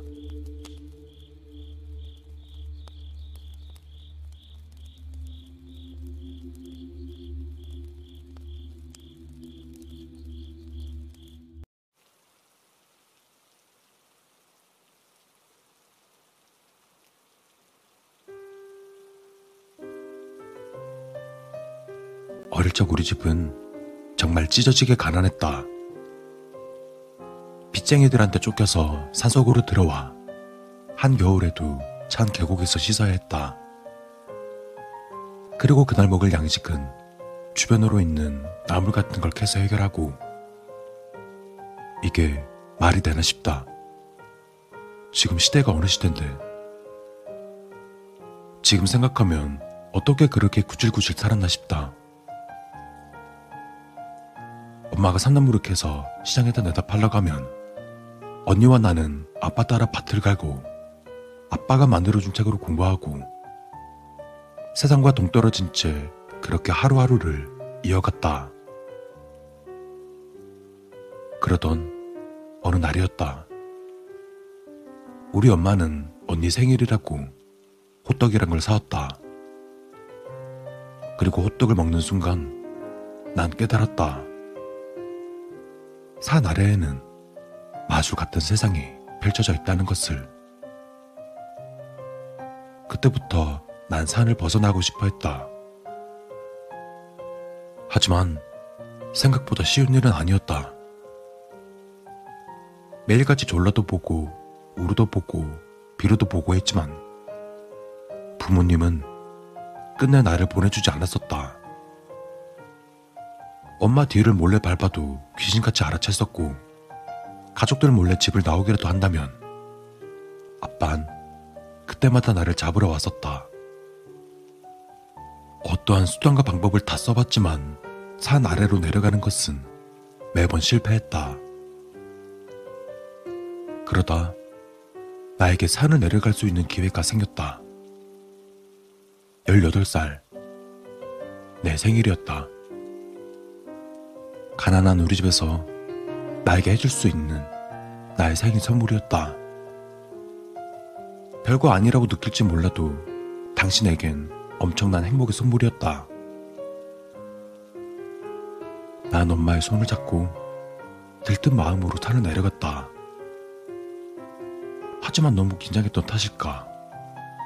산을 내려가는 내 다리가 몹시 후들거렸다.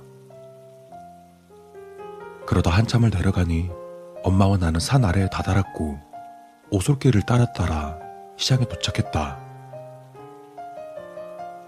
시장까지 오는 내내 정말 신세계였다. 반짝거리고 깨끗하고 또래 아이들도 보이고 여긴 마치 천국과도 같아 보였다. 하지만 내가 살고 있는 저 산은 지옥같이 느껴졌다. 이런저런 생각들이 머릿속을 어지럽게 돌고 있는 그때 난 호떡을 보게 되었다. 그리고 나는 같이 걷던 엄마의 손을 뿌리치고 호떡을 파는 포장마차 앞으로 뛰어갔다. 나는 호떡으로 향해 천천히 손을 뻗었다. 그때 호떡 장수 아줌마가 파리채로 내 손등을 탁 하고 내리쳤다. 그러자 호떡 아줌마는 돈 내고 먹으라며 무시무시한 눈으로 날 흘겨봤다. 난 울상이 되어 엄마를 바라봤다. 하지만 이미 알고 있었다. 엄마에게는 이 호떡을 사먹을 수 있는 돈은 없다는 걸 말이다. 이가 부득부득 갈렸다. 주먹을 어찌나 꽉 쥐었는지 손바닥에 손톱이 파고들어 피가 나오고 있었다. 겨우겨우 천국 같은 곳에 발을 디뎠다고 생각했지만 돈이 없다면 아무것도 못한다. 산에서 내려오지 못했을 때보다 훨씬 분노했고 더욱이 크게 좌절스러웠다. 그리고 그때 엄마가 내 손을 낚아채곤 미친 듯이 달렸다. 엄마가 내 손을 잡고 이렇게 미친 듯이 달리는지는 금방 알 수 있었다. 비챙이들이 우리를 발견한 것이다. 우리를 어떻게 알았는지 이곳까지 따라온 것이었다. 하지만 여자들이 뛰어봤자 얼마나 빠를까. 결국 엄마랑 나는 잡히게 되었다. 그리고 배 창고로 끌려갔다. 엄마와 나는 빚쟁이들에게 엄청 두드려 맞았다. 그리고 두 시간이 지나서야 그곳을 빠져나올 수 있었다. 어떻게 빠져나갈 수 있었을까? 그것도 지독한 빚쟁이들에게. 방법은 간단했다. 엄마는 빚 대신 나를 팔았었다. 참으로 재밌지 않은가? 난 돈이 너무너무 필요한데 그 돈 때문에 내가 팔렸다니. 세상이 참 너무하다는 걸 느꼈었다. 그렇게 내 몸과 마음은 갈기갈기 찢겨 나갔다. 온갖 능력과 수치, 세상의 가장 더러운 꼴은 다 겪었었다. 그러면서 한 가지 깨달은 사실이 있다. 나에게도 돈을 주고 바꾸고 싶을 만한 가치가 하나 있었다는 것. 그것은 바로 내 미모였다. 내 얼굴과 내 몸에 반해 남자들은 내게 돈을 퍼부어대며 나와의 하룻밤을 갈구했다. 하룻밤에 몇만 원짜리가 한 번에 몇백만 원짜리가 된 것이다. 액수로 따지면 큰 돈일지도 모르겠다. 그 큰 돈으로 그곳을 나오면 되지 않냐고 내게들 묻겠지만 난 그곳을 나가지 않았었다. 나를 가꾸는 데 있어 돈은 매일같이 부족했다.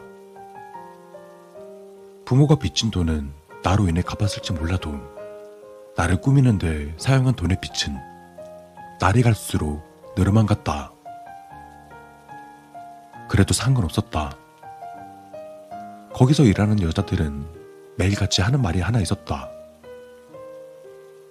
남자 하나 잘 물면 된다. 인생은 한 방이다. 뭐 이런 것들. 그런 내게도 드디어 기회가 왔다. 평생을 나와 함께할 내 남편을 만난 것이었다. 몸 절반은 화상 자국으로 일그러져 있고 손가락과 발가락 몇 개가 없었지만 뭐 대수겠어? 라고 생각했다.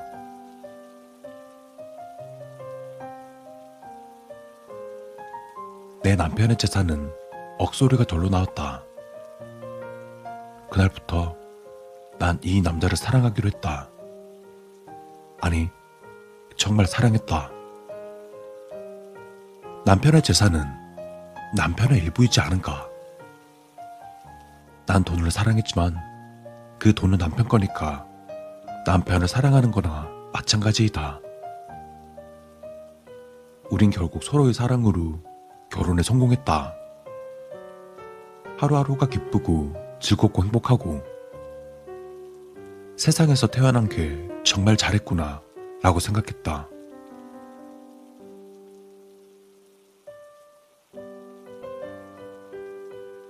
진아 씨? 이야기 잘 들었어요. 하지만 말이죠. 그렇게 사랑하고 행복한 삶이었다면서 남편을 죽이신 이유는 입 아프게 실컷 얘기했잖아. 세상 돌아가는 것만 모르는 줄 알았더니 눈치도 없네. 돈이란 건 말이야. 써도 써도 더 쓰고 싶고 그런 거거든. 이왕이면 둘보다 혼자가 갖는 게 나은 건 당연한 거고. 재산을 노리고 죽이셨다는 거네요. 안타깝네요. 하지만 제나 씨는 가만히만 있었어도 모든 재산을 받았을 텐데요. 무슨 소리지? 남편분은 말기 암이셨습니다. 죽음이 얼마 남지 않으셨었죠. 더구나 모든 재산은 이미 진아 씨 앞으로 해뒀더라고요. 남편분은 진아 씨와는 달리 진심으로 사랑하셨나 봅니다. 뭐? 그래도 상관없어. 내가 나오면 어차피 그 돈 다 내 거잖아. 안 그래? 그렇군요. 여튼 그 돈 모두 지나칠 거겠네요. 그럼 저는 이만 실례하겠습니다. 진아의 취조로 마친 승원은 취조실 밖으로 나와 복도 자판기에서 커피 한 잔을 뽑았다. 오, 이승원. 취조는 잘 끝났냐? 이제 막 한 모금 마시려는 승원의 뒤로 직장 동료이자 친구인 상욱이 나를 불렀다. 취조는 무슨? 그냥 자백한 거라 뭐 할 것도 없었어. 이름이 서진아였나? 부검 검사 결과 확인해 봤어? 와, 그 여자 무섭더라. 남편이 수면제 먹고 잠들 때 독을 투입했더라고. 그 끔찍한 고통 때문에 순간 정신을 차린 남편 손을 잡고 옆에서 죽을 때까지 지켜보고 있었나 봐. 그래? 장난 아니다. 야, 그것보다 대박인 건 피해자 표정이야. 독의 고통이 암 때문이라고 생각했는지 손잡아주는 서진아를 보면서 웃는 얼굴로 죽었어. 보통은 얼굴이 일그러지거나 눈을 부릅뜨고 죽지 않나? 하여간 찝찝한 사건이야. 어차피 종결난 사건인데 신경 쓰지 말자. 이따가 술 한잔 할래?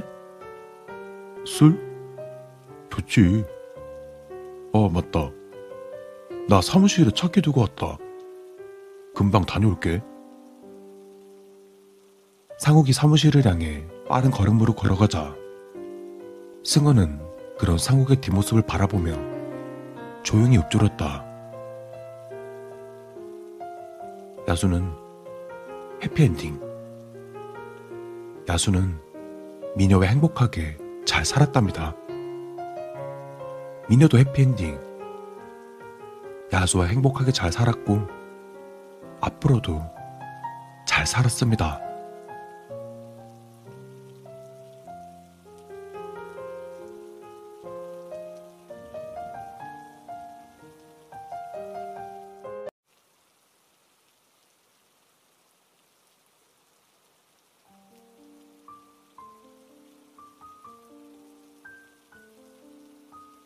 한 소년이 있었다. 그 소년의 몸엔 시퍼런 멍이 없던 날은 없었다. 그래도 소년은 기뻤다. 내게 집이 있다는 것을, 내게 부모님이 있다는 것을. 비록 비가 오는 날엔 양동이가 있어야만 바닥에 젖지 않는 집이라도, 비록 그 부모가 자신의 몸에 멍들게 하는 장모님일지라도 소녀는 기뻤다. 소녀는 바보가 아니었다.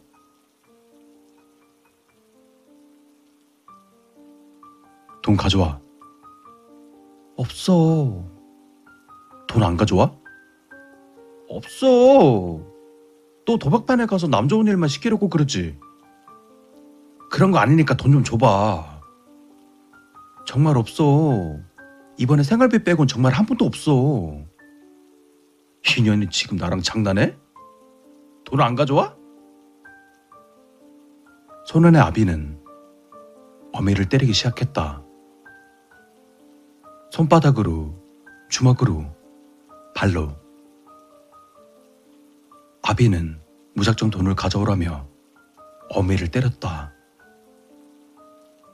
어미는 성난 아비의 공격에 무기력하게 맞고만 있을 뿐이다.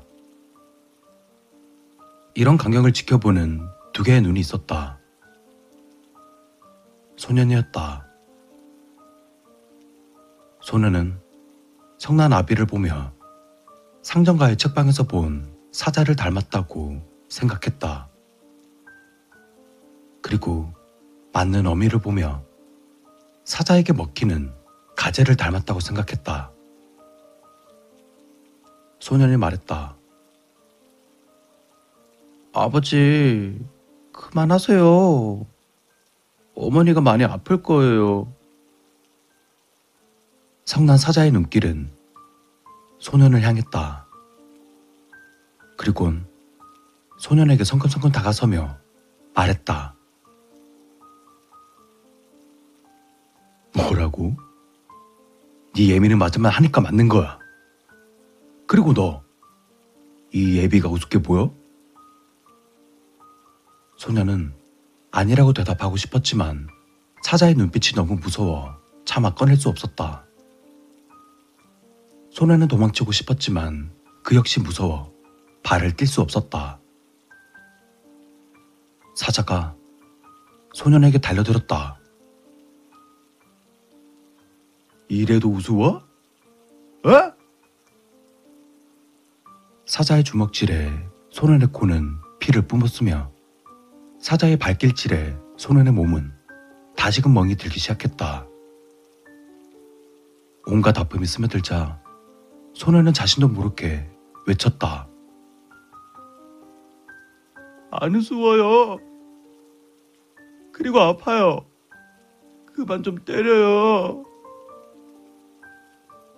사자는 갑작스런 소년의 외침에 당황했다. 하지만 얼마 못 가 또다시 분노가 치밀었고 좀 더 세게 소년을 때리기 시작했다. 이게 어디서 소리를 질러? 이제 말 좀 한다고 대되는 거냐? 그래, 이 예비가 우습다. 이거지? 다시 시작된 사자의 공격에 소녀는 웅크릴 수밖에 없었다. 잔뜩 웅크린 채 맞고 있는 소년을 본 가젤은 사자를 말리지 않았다. 오히려 자신이 맞지 않으니 다행이라 여기는 듯 했다. 지독한 이 시간이 얼마쯤 지났을까? 사자는 집을 나가버렸고 가젤은 상처를 추스르며 또다시 바느질을 할 뿐이었다. 아무도, 그 아무도 일어날 기력조차 없는 소년을 돌봐주지 않았다. 소년은 슬펐다. 소년은 바보가 아니었다. 다음날 밝은 햇살에 깨어난 소년은 곰곰이 생각해 보았다. 아버진 내가 아프다고 말해도 왜 계속 때린 것일까? 아버진 내가 아프다고 말해도 왜 계속 때린 것일까? 그리고 난 왜 맞은 것일까? 얼마간의 생각 끝에 소녀는 한 가지를 떠올렸다. 말. 그래, 내가 말을 해서 맞은 걸 거야. 내가 말을 안 했다면 맞지 않았을 거야. 그러고 보니 소녀는 정상적인 대화를 나누어 본 적이 없었다. 사자는 사자대로, 가젤은 가젤대로 소년을 자주 때릴 뿐이었다. 이런 생각을 하며 소녀는 결심했다. 앞으로 말을 하지 말자. 그러면 맞는 일도 없을 거야. 소녀는 답을 찾은 것이다. 소녀는 바보가 아니었다. 소녀는 그 이후로 말을 하지 않았다. 그러던 어느 날 사자가 술에 취해 가재를 때려 죽게 했어도 소녀는 아무 말도 하지 않았다. 어느 날 사자가 화장품 냄새가 짙은 어떤 여자를 집에 데리고 왔어도 말을 하지 않았다. 어느 날 화장품 냄새 짙은 여자가 자신을 집에서 내쫓았어도 말을 하지 않았다. 그날 내쫓기는 자신을 바라보며 무덤덤히 숨을 마시고 있던 사자를 보고도 말을 하지 않았다. 그렇게 세상에 버려진 소녀는 말을 하지 않았다. 소녀는 어디로 향하는지도 모르는 길을 따라 무작정 걸어가기 시작했다. 소녀는 바보가 아니었다.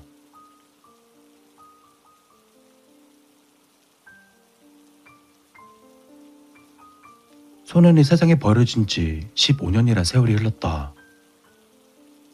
더 이상 소년이 아니게 된 소년은 어떤 사람의 손에 이끌려 어느 도살장에 끌려갔었다. 그 어떤 사람은 도살장 주인에게 소년을 넘겨주며 돈을 받았다.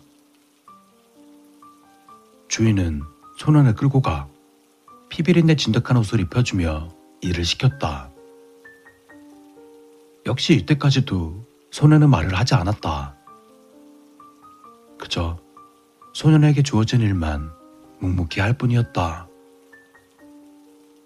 그렇게 소년은 일만 했다. 그러자 주인은 소년이 묵묵히 일을 잘 하는 것에 대해 아주 만족스러워 했다. 그리고 소년은 주인이 자신을 때리지 않는 것에 대해 아주 만족스러워 했다. 소녀는 역시 말을 하지 않으면 맞지 않아 라고 생각했다. 소녀는 바보가 아니었다.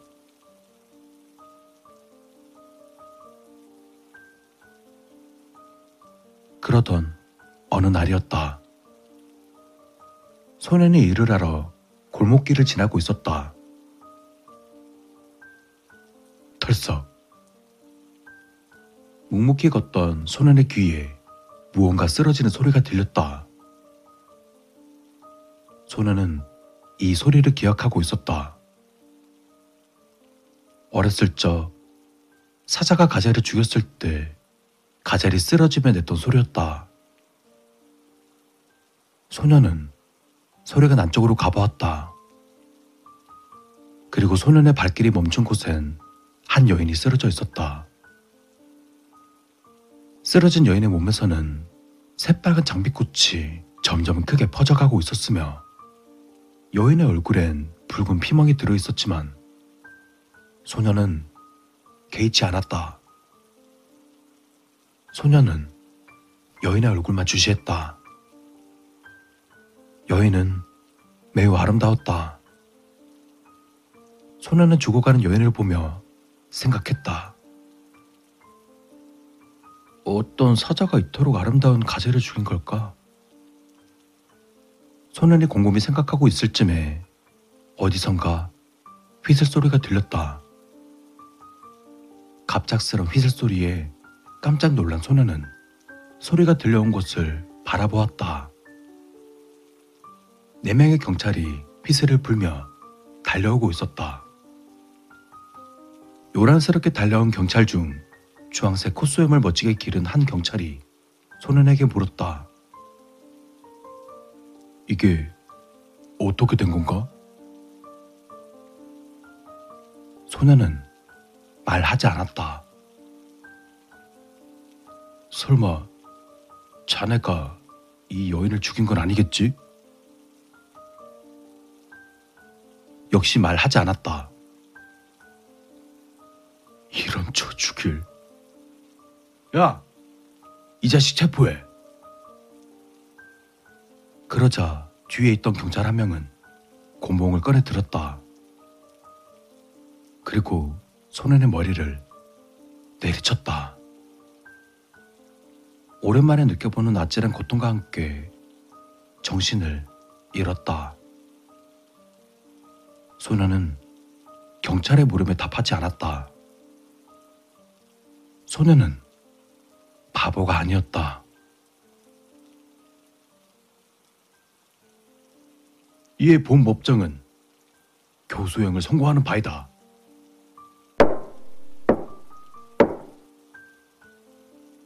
단단한 나무들의 마찰음이 세 번 들리자 소년의 곁에 있던 코소형 경찰은 소년을 데리고 광장으로 나왔다. 광장엔 이미 많은 사람들이 소년을 보러 나와 있었다. 소년은 이처럼 많은 사람들이 모여 있는 것이 참 신기했다. 코스염 경찰의 인도하에 소년은 생전 처음 보는 괴상한 나무 받침대에 올라섰다. 코스염 경찰은 네모난 홀이 파여진 곳에 소년을 세웠다. 그리고 경찰은 나무 받침대에서 물러섰다. 금색 장식에 붉은 바탕의 옷을 입고 괴상한 모자를 쓴 노인이 말했다. 마지막으로 할 말은 집행하거라. 노인의 말이 끝나자 검정 두건을 쓴 뚱뚱한 남자가 소년의 곁으로 다가왔다. 그리고 소년에게 동그랗게 말린 두꺼운 줄을 씌워 목에 걸치게 한 뒤 바닥에 비스듬히 고정되어 있는 막대 옆으로 다가갔다. 굉장히 조용한 정적이 흘렀다. 소녀는 지금 자신에게 무슨 일이 벌어지고 있는지 모르고 있었다. 단지 자신에게 왜 이렇게 하는지 궁금할 뿐이었으며 무엇보다 뒤로 묶여 있는 손이 불편하기만 했다.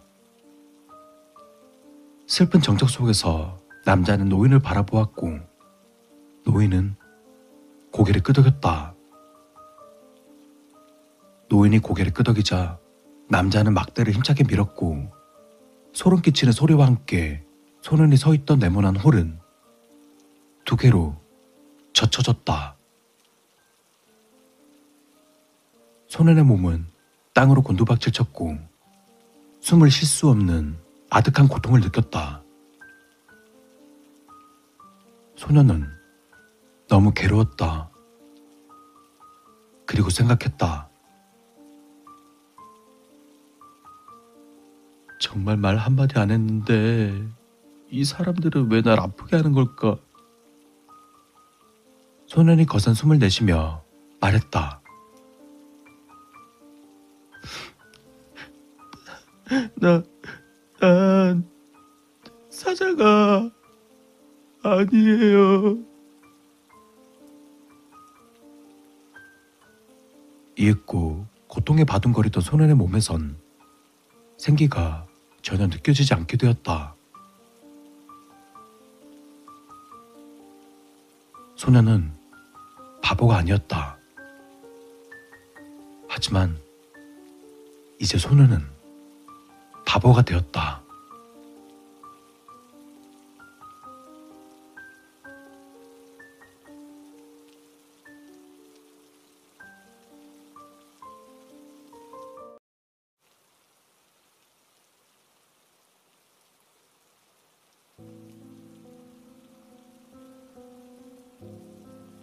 정신을 차리자 안개가 낀 것처럼 흐리고 머리는 두통으로 지끈거렸다.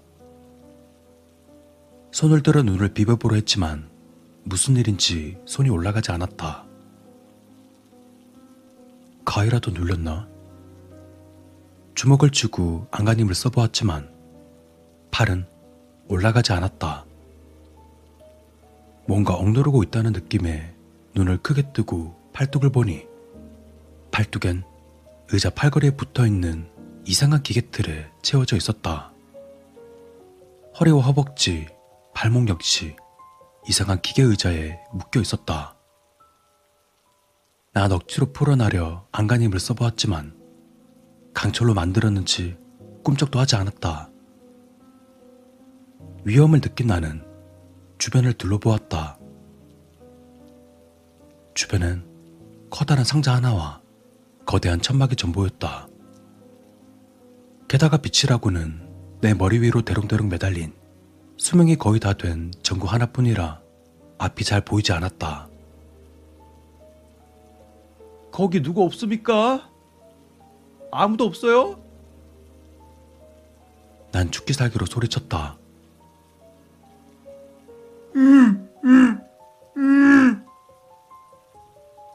내 목소리를 들었는지 거대한 천막에서 누군가의 소리가 들려왔다. 순간 천막이 내려가더니 아주 환한 빛이 켜졌다. 나를 순간적으로 비치는 밝은 빛 때문에 눈을 감아버렸다. 그리고 조심스레 눈을 뜨자 내 눈 앞으로 이상한 기계에 묶여 있는 사람이 보였다. 그 기계의 양 옆에는 커다란 톱니가 달려 있었고 톱니 사이에 사람이 눕혀져 있었다. 그 사람의 입은 테이프로 막혀 있었고 나를 향해 뭐라고 말하려는 듯 이상한 소리를 냈다.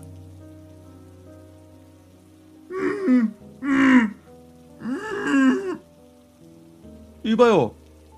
괜찮아요? 무슨 일이에요? 난 묶여 있는 사람에게 말했다. 드디어 일어나셨군요. 나의 실험체. 순간 위쪽에서 괴상한 목소리가 흘러나왔다. 그리고 위를 바라보자 천장에 스피커가 달려 있었다. 당신 안 주십니까 이거? 예? 난 고개를 들어 천장을 보며 소리쳤다. 지금 풀어줄 순 없습니다. 아직 실험이 진행 중이거든요. 제 목숨을 건 중요한 실험이요. 뭐라고? 실험? 그래요. 실험 주제는 불확실한 미래를 위해 다른 사람을 희생시키는 인간의 오류? 그 정도가 되겠군요. 꽤 괜찮지 않나요? 윤희로 씨, 당신이 최선의 선택을 한다면 풀어주겠어요. 갑자기 들린 내 이름에 당황스러웠다. 뭐야? 당신 정체가 뭐야? 내 이름을 어떻게 알고 있는 거지? 이름 정도야 뭐. 조금만 관심을 가지면 알아낼 수 있어요. 그나저나 빨리 실험을 해야겠네요. 인호 씨, 전 당신에게 10분이라는 길고도 짧은 시간을 줄 겁니다. 그리고 당신은 그 사이에 선택을 해야 하죠. 무슨 소리야? 눈앞에 살인기계에 묶여있는 사람이 보이죠? 물론 당신과는 전혀 상관없는 사람이죠. 지금부터 정확히 10분 뒤 기계에 달린 톱니가 묶여있는 사람의 몸을 토막낼 겁니다. 하지만 연호 씨가 10분 안으로 기계를 멈추라고 한다면 기계는 멈출 겁니다. 순간 기계에 달린 톱니가 시끄러운 기계음을 내며 거칠게 돌아가기 시작했다. 기계 사이에 묶여 있는 사람은 울면서 고개를 세차게 흔들어댔다. 너무나 놀라게 된 나는 이게 무슨 짓이냐고 버럭 그에게 소리쳤다. 잠깐만요. 아직 설명이 안 끝났어요. 어차피 저 기계는 10분 뒤에야 사람의 몸에 닿을 겁니다. 아직까진 괜찮아요. 그 살인 기계 옆을 보시면 커다란 상자 하나가 보일 겁니다. 그리고 그 위에는 커다란 쇳덩어리가 있죠. 보이시죠? 나는 녀석의 말을 듣고 옆을 바라보았다. 녀석의 말대로 커다란 상자 위에는 무식하게 커다란 쇳덩어리가 매달려 있었다. 당신이 묶여있는 사람을 살린다면 그 쇳덩어리가 상자 위로 떨어질 겁니다. 상자 안에도 사람이 들어있습니다. 누군지는 모르죠. 이미 죽어 있는 사람이 들어있을 수도 있고, 당신과 관계없는 사람이 들어있을 수도 있고, 당신과 관계 있는 사람이 들어있을지도 불확실하죠? 선택은 당신 합니다. 앞으로 10분. 나는 녀석의 말을 듣고 순간 고민했다. 그리고 묶여있는 사람을 바라보았다. 묶여있는 저 사람은 살려달라는 애절한 눈빛으로 나를 쳐다봤다. 하지만 무턱대고 선택할 수 없었다. 상자 안에도 사람은 있으니까. 그게 정확히 죽은 사람인지 산 사람인지는 모르지만 고민되나요? 어째서 고민을 하죠? 눈앞의 사람을 하나 살릴 수가 있잖아요. 녀석이 스피커를 통해 쏘아댔다. 다시 한번 묶여있는 사람을 봤다. 자신에게 점점 가까워지는 톱날에 겁을 잔뜩 먹은 얼굴이었다. 그 사람은 나를 보며 너무나 불쌍하게 울고 있었다. 저 사람을 살려주고 싶었다. 그나저나 아름다운 부인과 귀여운 아들을 주시던데요. 이노 씨? 녀석의 말에 내 얼굴이 굳어졌다. 내 가족에게도 손댄 거야? 아니요, 아니요. 전 그냥 부인과 아드님을 만나본 제 느낌을 말한 것 뿐이에요. 환희라는 꽃이 맞죠? 아드님은 올해 초등학교 입학했고, 맞죠? 내 가족들 털끝 하나 건드리면 당신 내 손에 죽을 줄 알아. 아! 어우, 무서워라. 화내지 마요. 잘 있을 겁니다. 걱정하지 마요. 녀석이 재수없게 웃어댔다. 녀석의 말 때문에 나는 심각한 고민에 빠지게 되었다.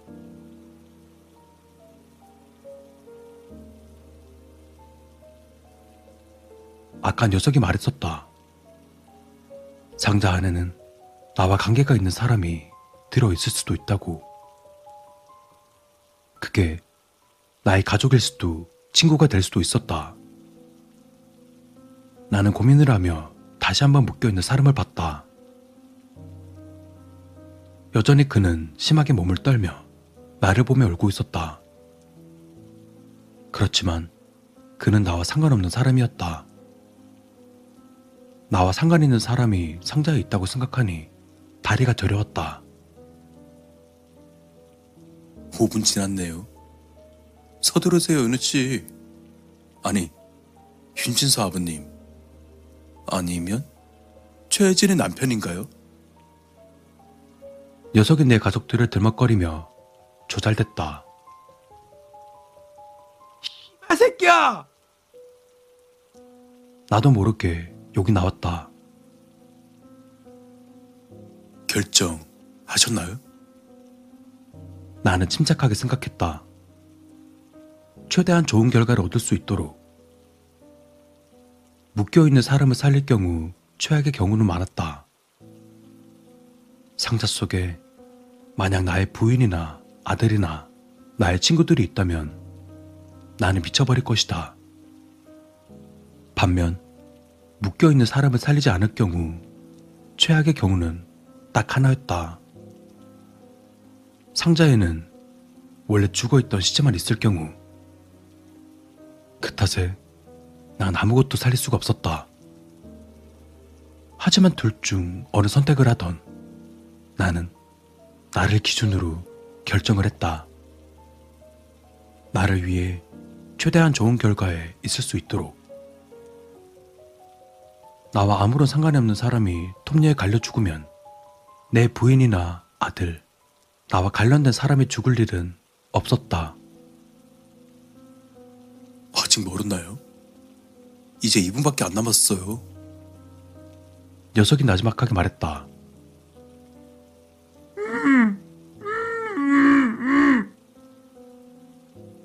묶여있는 사람은 죽음이 가까워진다는 걸 느꼈는지 더욱 심하게 고개를 저으며 내게 소리쳤다. 결정했어. 당신, 거짓말은 안 하겠지? 전 실험 중입니다. 거짓말이란 있을 수 없죠. 자, 선택하세요.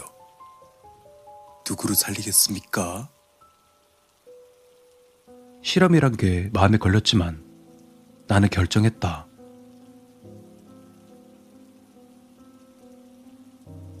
난 애써 묶여있는 사람의 시선을 피하며 녀석에게 말했다.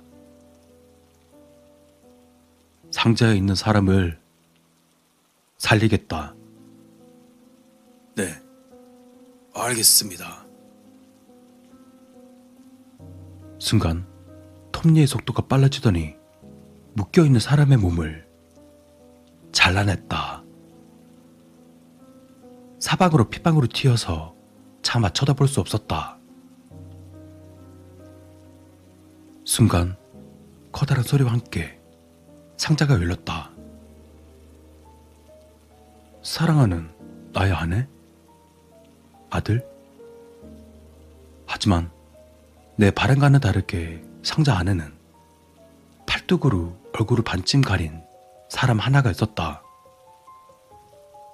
어쨌든 사람을 하나 살린 것이었다. 내가 살린 그 사람의 손에는 이상한 장비와 마이크가 들려 있었다. 그리고 그 사람은 천장에서 들리던 목소리로 내게 말했다. 어우, 이거 예상치도 못했는데. 어쨌든 살려줘서 고마워요. 처음 녀석이 내게 했던 말을 떠올렸다. 지금은 풀어줄 순 없다.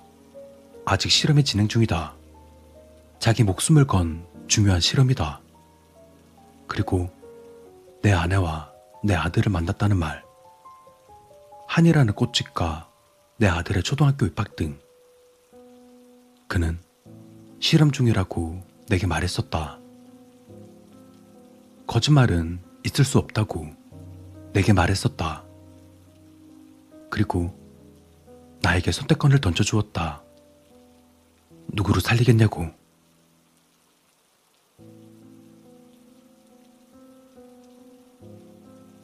정신을 차리고 눈을 떠보니 눈앞이 깜깜했다.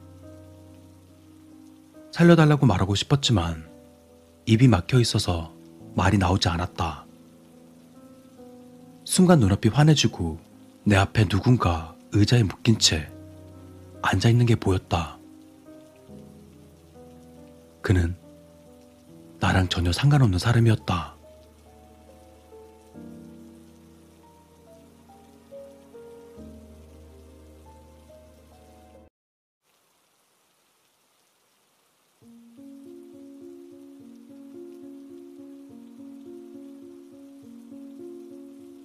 조금만 기다려. 내가 그곳에서 꺼내줄게. 널 사랑하니까.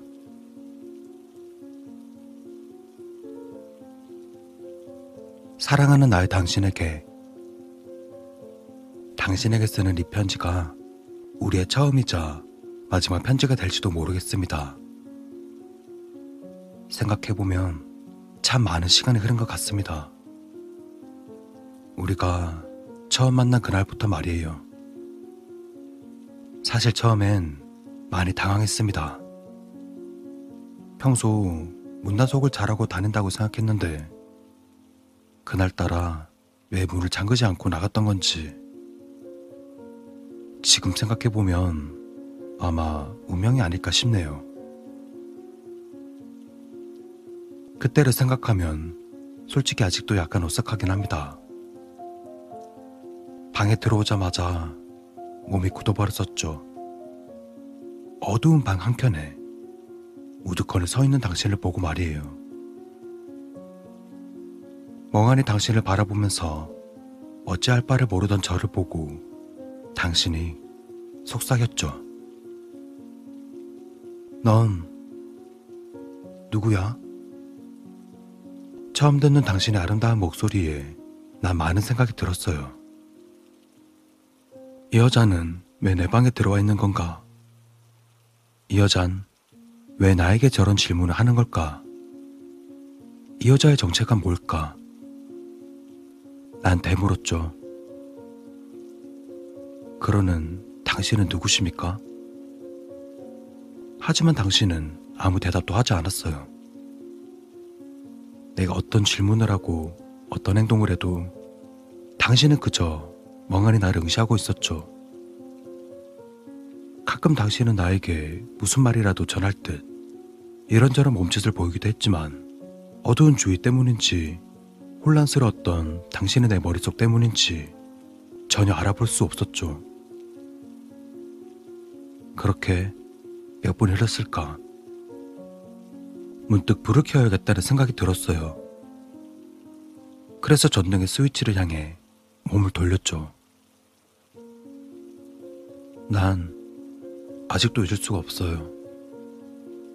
내 손이 스위치에 닿는 그 순간, 당신이 날 바라보던 그 안타까운 눈빛을 불을 켜고서야 알게 되었죠. 내가 불을 켜는 순간, 당신은 한 줌의 먼지처럼 사라져 버렸으니까요. 처음엔 다행이라고 생각했어요. 낯선 이방인이 자신의 방에 떡하니 들어와서 나를 뚫어져라 쳐다보는 상황이 그리 달가운 사람은 없을 테니까요. 하지만 아마 그때였던 것 같아요. 한없는 안도감 속에서 느껴지던 허전함을 인식한 게 그 후로 매일매일 당신은 저에게 찾아왔죠. 푸르스름한 달빛과 영롱하게 빛나던 별빛을 등진 채 항상 나를 말없이 바라보기만 했어요. 아무런 말도 없이 그저 바라보기만. 당신의 눈빛은 매우 슬퍼 보였어요. 그리고 그 슬픈 눈빛 속에서 당신과 닮은 나를 발견하게 되었죠.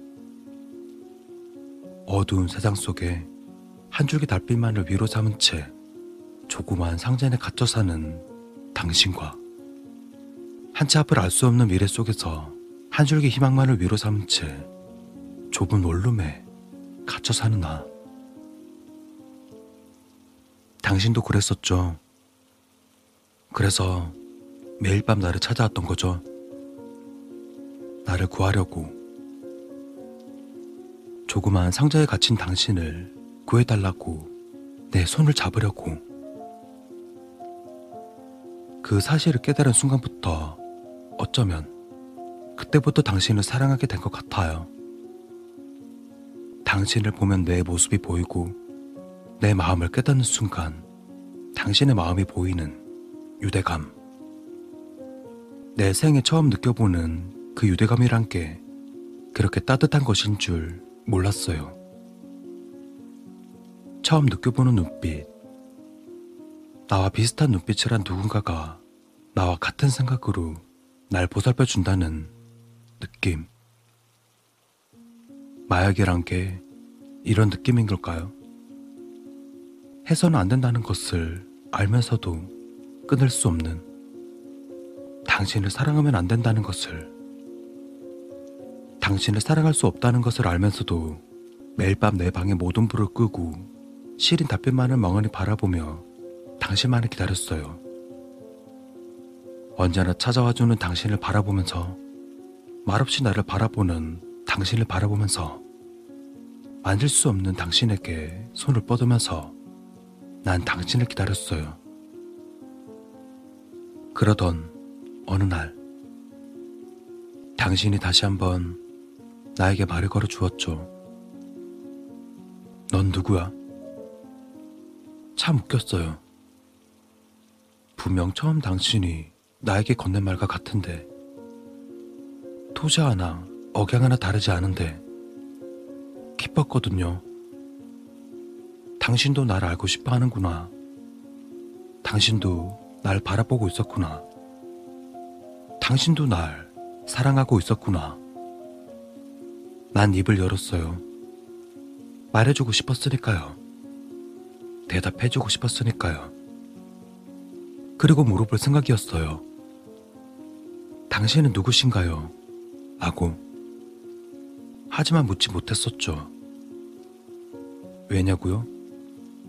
부끄러워서? 아니에요. 당신의 그 물음에 그저 간단한 질문. 세상 모든 사람들에게 한 번쯤은 들어볼 법한 그 질문. 그 질문에 답을 할 수가 없었거든요. 내가 누군지 말하면 당신이 지금과 같은 눈빛으로 날 봐주지 않을 것 같은 불안감? 날 알고 난 모든 사람들이 나에게 보냈던 경멸의 눈빛처럼 지금 당신의 그 눈빛 역시 변해버릴 것 같은 확신. 세상을 향해 찍소리도 내뱉지 못한 채 항상 당하기만 했던 나약한 내 자신에게는 없었던 자신감. 슬펐어요. 아팠어요. 괴로웠어요. 지금까지 잊고 있었던 당신의 그 따스한 눈빛 때문에 잊고 있었던 나라는 사람의 나약함이 다시금 내 마음 한구석에서 스멀스멀 피어오르기 시작했거든요. 넌 누구야? 당신의 이 질문은 나에게 있어 판도르의 상자와 다름없었어요. 상자를 열지 않기엔 에피메테우스의 호기심처럼 프로메테우스의 불안감처럼 당신을 향한 나의 마음이 너무나도 컸었죠. 상자를 열기엔 그 안에 도사리고 있을 모든 역겨운 감정들과 터질 것 같은 두려움이 너무나도 컸었죠. 상자를 열어도 당신은 여전히 지금의 눈빛으로 날 바라봐 줄 거라는 희망만을 가지고 살기 두려웠거든요. 그 후로 저는 바깥에 나가지도 않고 세상과의 모든 소통을 철저히 닫은 채 거울 속의 나에게 되뇌었어요. 넌 누구야? 누구야 도대체? 누구니? 넌? 넌 누구야? 그렇게 되뇌었어요. 나란 사람의 존재를 잊어버릴 때까지 그렇게 그렇게 나에 대해 점점 잊어가고 잊어가고 당신을 향한 나의 마음은 커져가고 커져가고 내 몸속에 흐르는 피 한 방울까지 내 머릿속에 맴도는 생각 하나까지 나를 움직이는 신경 하나까지 당신으로 채워가고 채워가고 결국엔 내가 당신인지 당신이 나인지 내가 사는 세상이 당신이 사는 세상처럼 내모난 곳인지 그리고 그 무렵 당신은 또다시 나에게 물었죠. 넌 누구야? 그제서야 난 대답할 수 있었어요. 난 당신이야. 그래요. 난 당신이고 당신은 나고 당신이 살고 있는 네모 반듯한 그곳은 내가 살고 있는 세상의 조그마한 틀일 뿐이었죠. 내가 살고 있는 복잡하고 역겨운 이곳은 당신이 살고 있는 세상에 비친 이데아에 불과할 뿐이었죠. 우리가 살고 있던 세상은 결국 하나의 통로로 이어져 있을 뿐이었죠. 그렇기에 당신이 날 찾아온 거였죠. 날 구해줘. 알 수 있었어요. 날 여기서 꺼내줘. 들을 수 있었어요. 날 이 네모난 세상에서 꺼내줘. 드디어 당신의 외침을 난 느낄 수 있었어요. 난 결심했어요. 당신을 구해내겠다고. 그저 네모난 세상 속에 갇혀 매일 똑같은 무언가를 투영할 수밖에 없는 답답한 그 상황에서 구해주겠다고. 그리고 지금 그 순간이 다가왔어요. 솔직히 조금 두려워요. 하지만 겁내지는 않아요. 당신이 그 답답한 곳에서 나를 향해 보였던 그 눈빛들이 나를 향해 보내줬던 그 모든 마음들이 얼마나 간절했는지 아니까. 내가 세상 사람들에게 보냈던 그 눈빛들이 그 사람들에게 피를 토하며 울부짖었던 내 모든 마음들이 그만큼 간절했으니까. 이제 내가 열어줄게요. 당신이 나를 바라봐 줄 만큼 내가 당신을 바라봐 줄게요. 다만, 한 가지만 약속해요. 지금까지 당신이 나를 향해 가졌던 그 마음이 설사 변하게 된다고 하더라도 내가 당신을 위해 쏟은 노력과 내 마음을 잊지 않고 기억해 주겠다고 말이에요. 당신의 눈빛 속에서 그저 당신을 비추는 무언가가 될 뿐이라도 좋아요. 당신의 모습을 비출 수만 있다면 난 그걸로 족하니까. 그럼 앞으로는 행복하게 살아요. 당신의 그 슬픈 눈빛을 기억할 사람은 나 혼자로도 좋게요. 이제 당신을 가두고 있는 그 무언가에서 당신을 빼내줄게요. 당신과 나를 단절하고 있던 그것을 열어줄게요. 제발 행복해줘요. 사랑해요. 2010년 7월 21일 당신을 사랑했던 외톨이가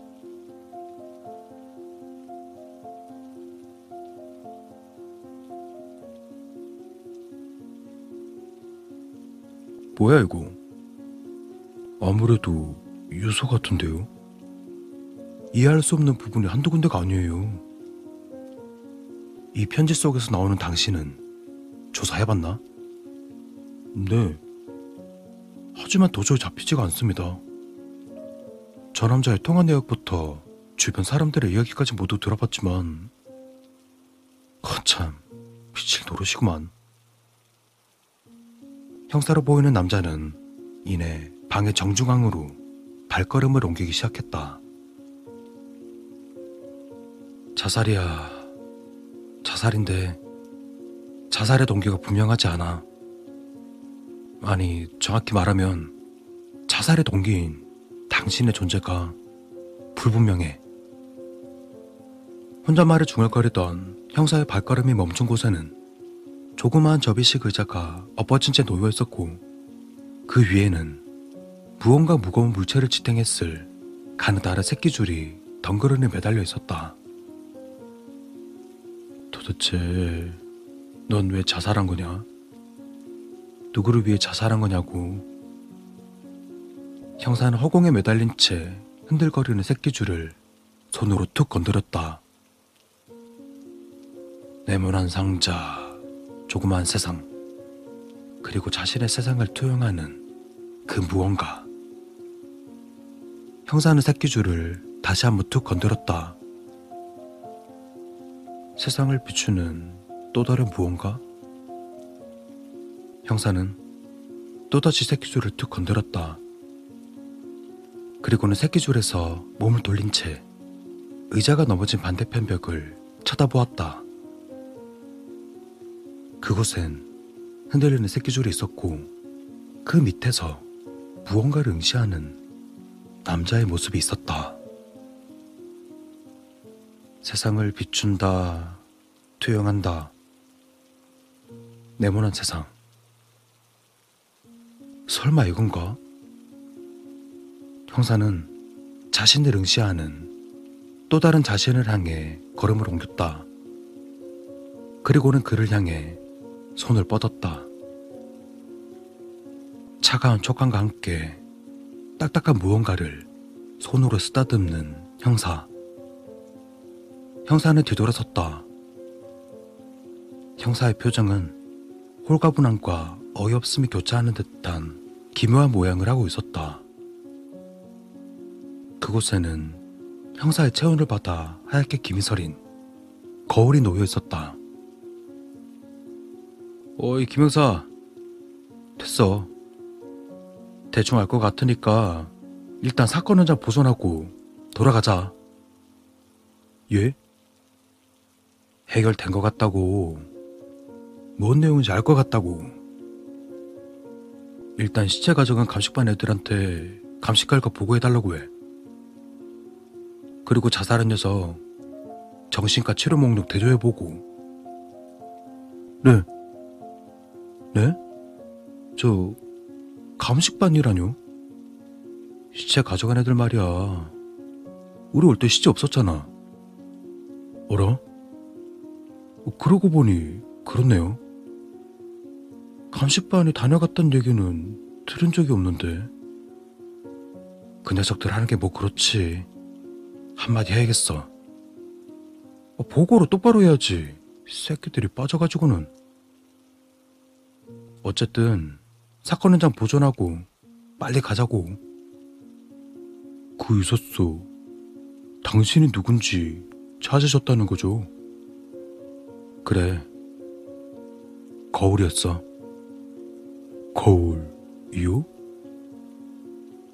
형사는 자신을 향해 반문하는 남자를 한심하다는 듯이 쳐다보고는 거울을 가리키며 말을 이었다. 그래, 거울. 네모난 세상, 세상을 투영하는 조그만 곳. 뭐겠어? 거울밖에 더 있어? 남자는 이해할 수 없다는 듯 고개를 갸우뚱거렸다. 그 모습을 본 형사는 매우 기분이 나쁜 듯 그를 째려보며 말했다. 아유, 이 무식한 자식아. 잘 봐봐. 저 의자가 놓였던 방향, 줄의 위치, 그리고 편지가 놓여있던 곳. 모두 거울과 일직선상이고 거울을 바라보고 있어. 무슨 말인지 알겠어? 아, 그래. 자살한 자식이 미친놈이었던 거지. 거울에 비친 자신을 확인하고는 사랑에 빠져버린 거야. 발세다 발세. 저런 자식이 있는 것도 소름 끼치는데 자기를 사랑해서 자살이라니. 형사는 허공에 손들리는 새끼줄을 바라보며 기분 나쁘다는 듯 획 돌아서 방을 나가버렸고 남자는 어찌할 바를 모른다는 듯 고개를 흔들더니 곧 뒤따라 방을 나서기 시작했다. 아무리 그래도 거울을 보고 자살을 하다니 자기 모습을 비춘다라. 에휴, 모르겠다. 남자는 마지막으로 방을 휙 둘러보고는 방문을 열고 사건 현장에서 모습을 감추었다. 방문이 닫힌 방은 이내 정적과 고요에 휩싸였다. 뿌연 김이 서린 거울은 여전히 방 안의 모습을 투영하려는 듯 달빛까지 머금고 있었다. 그 앞으로 내팽개쳐진 접이식 의자가 죽어버린 시체를 연상시키듯 누워있었고 그 위로는 누군가에게 인사하는 듯한 새끼줄만이 좌우로 흔들거리고 있었다. 그 뒤론 네모난 모양의 창문이 달빛을 받은 채로 방 안의 모습을 비추고 있었다.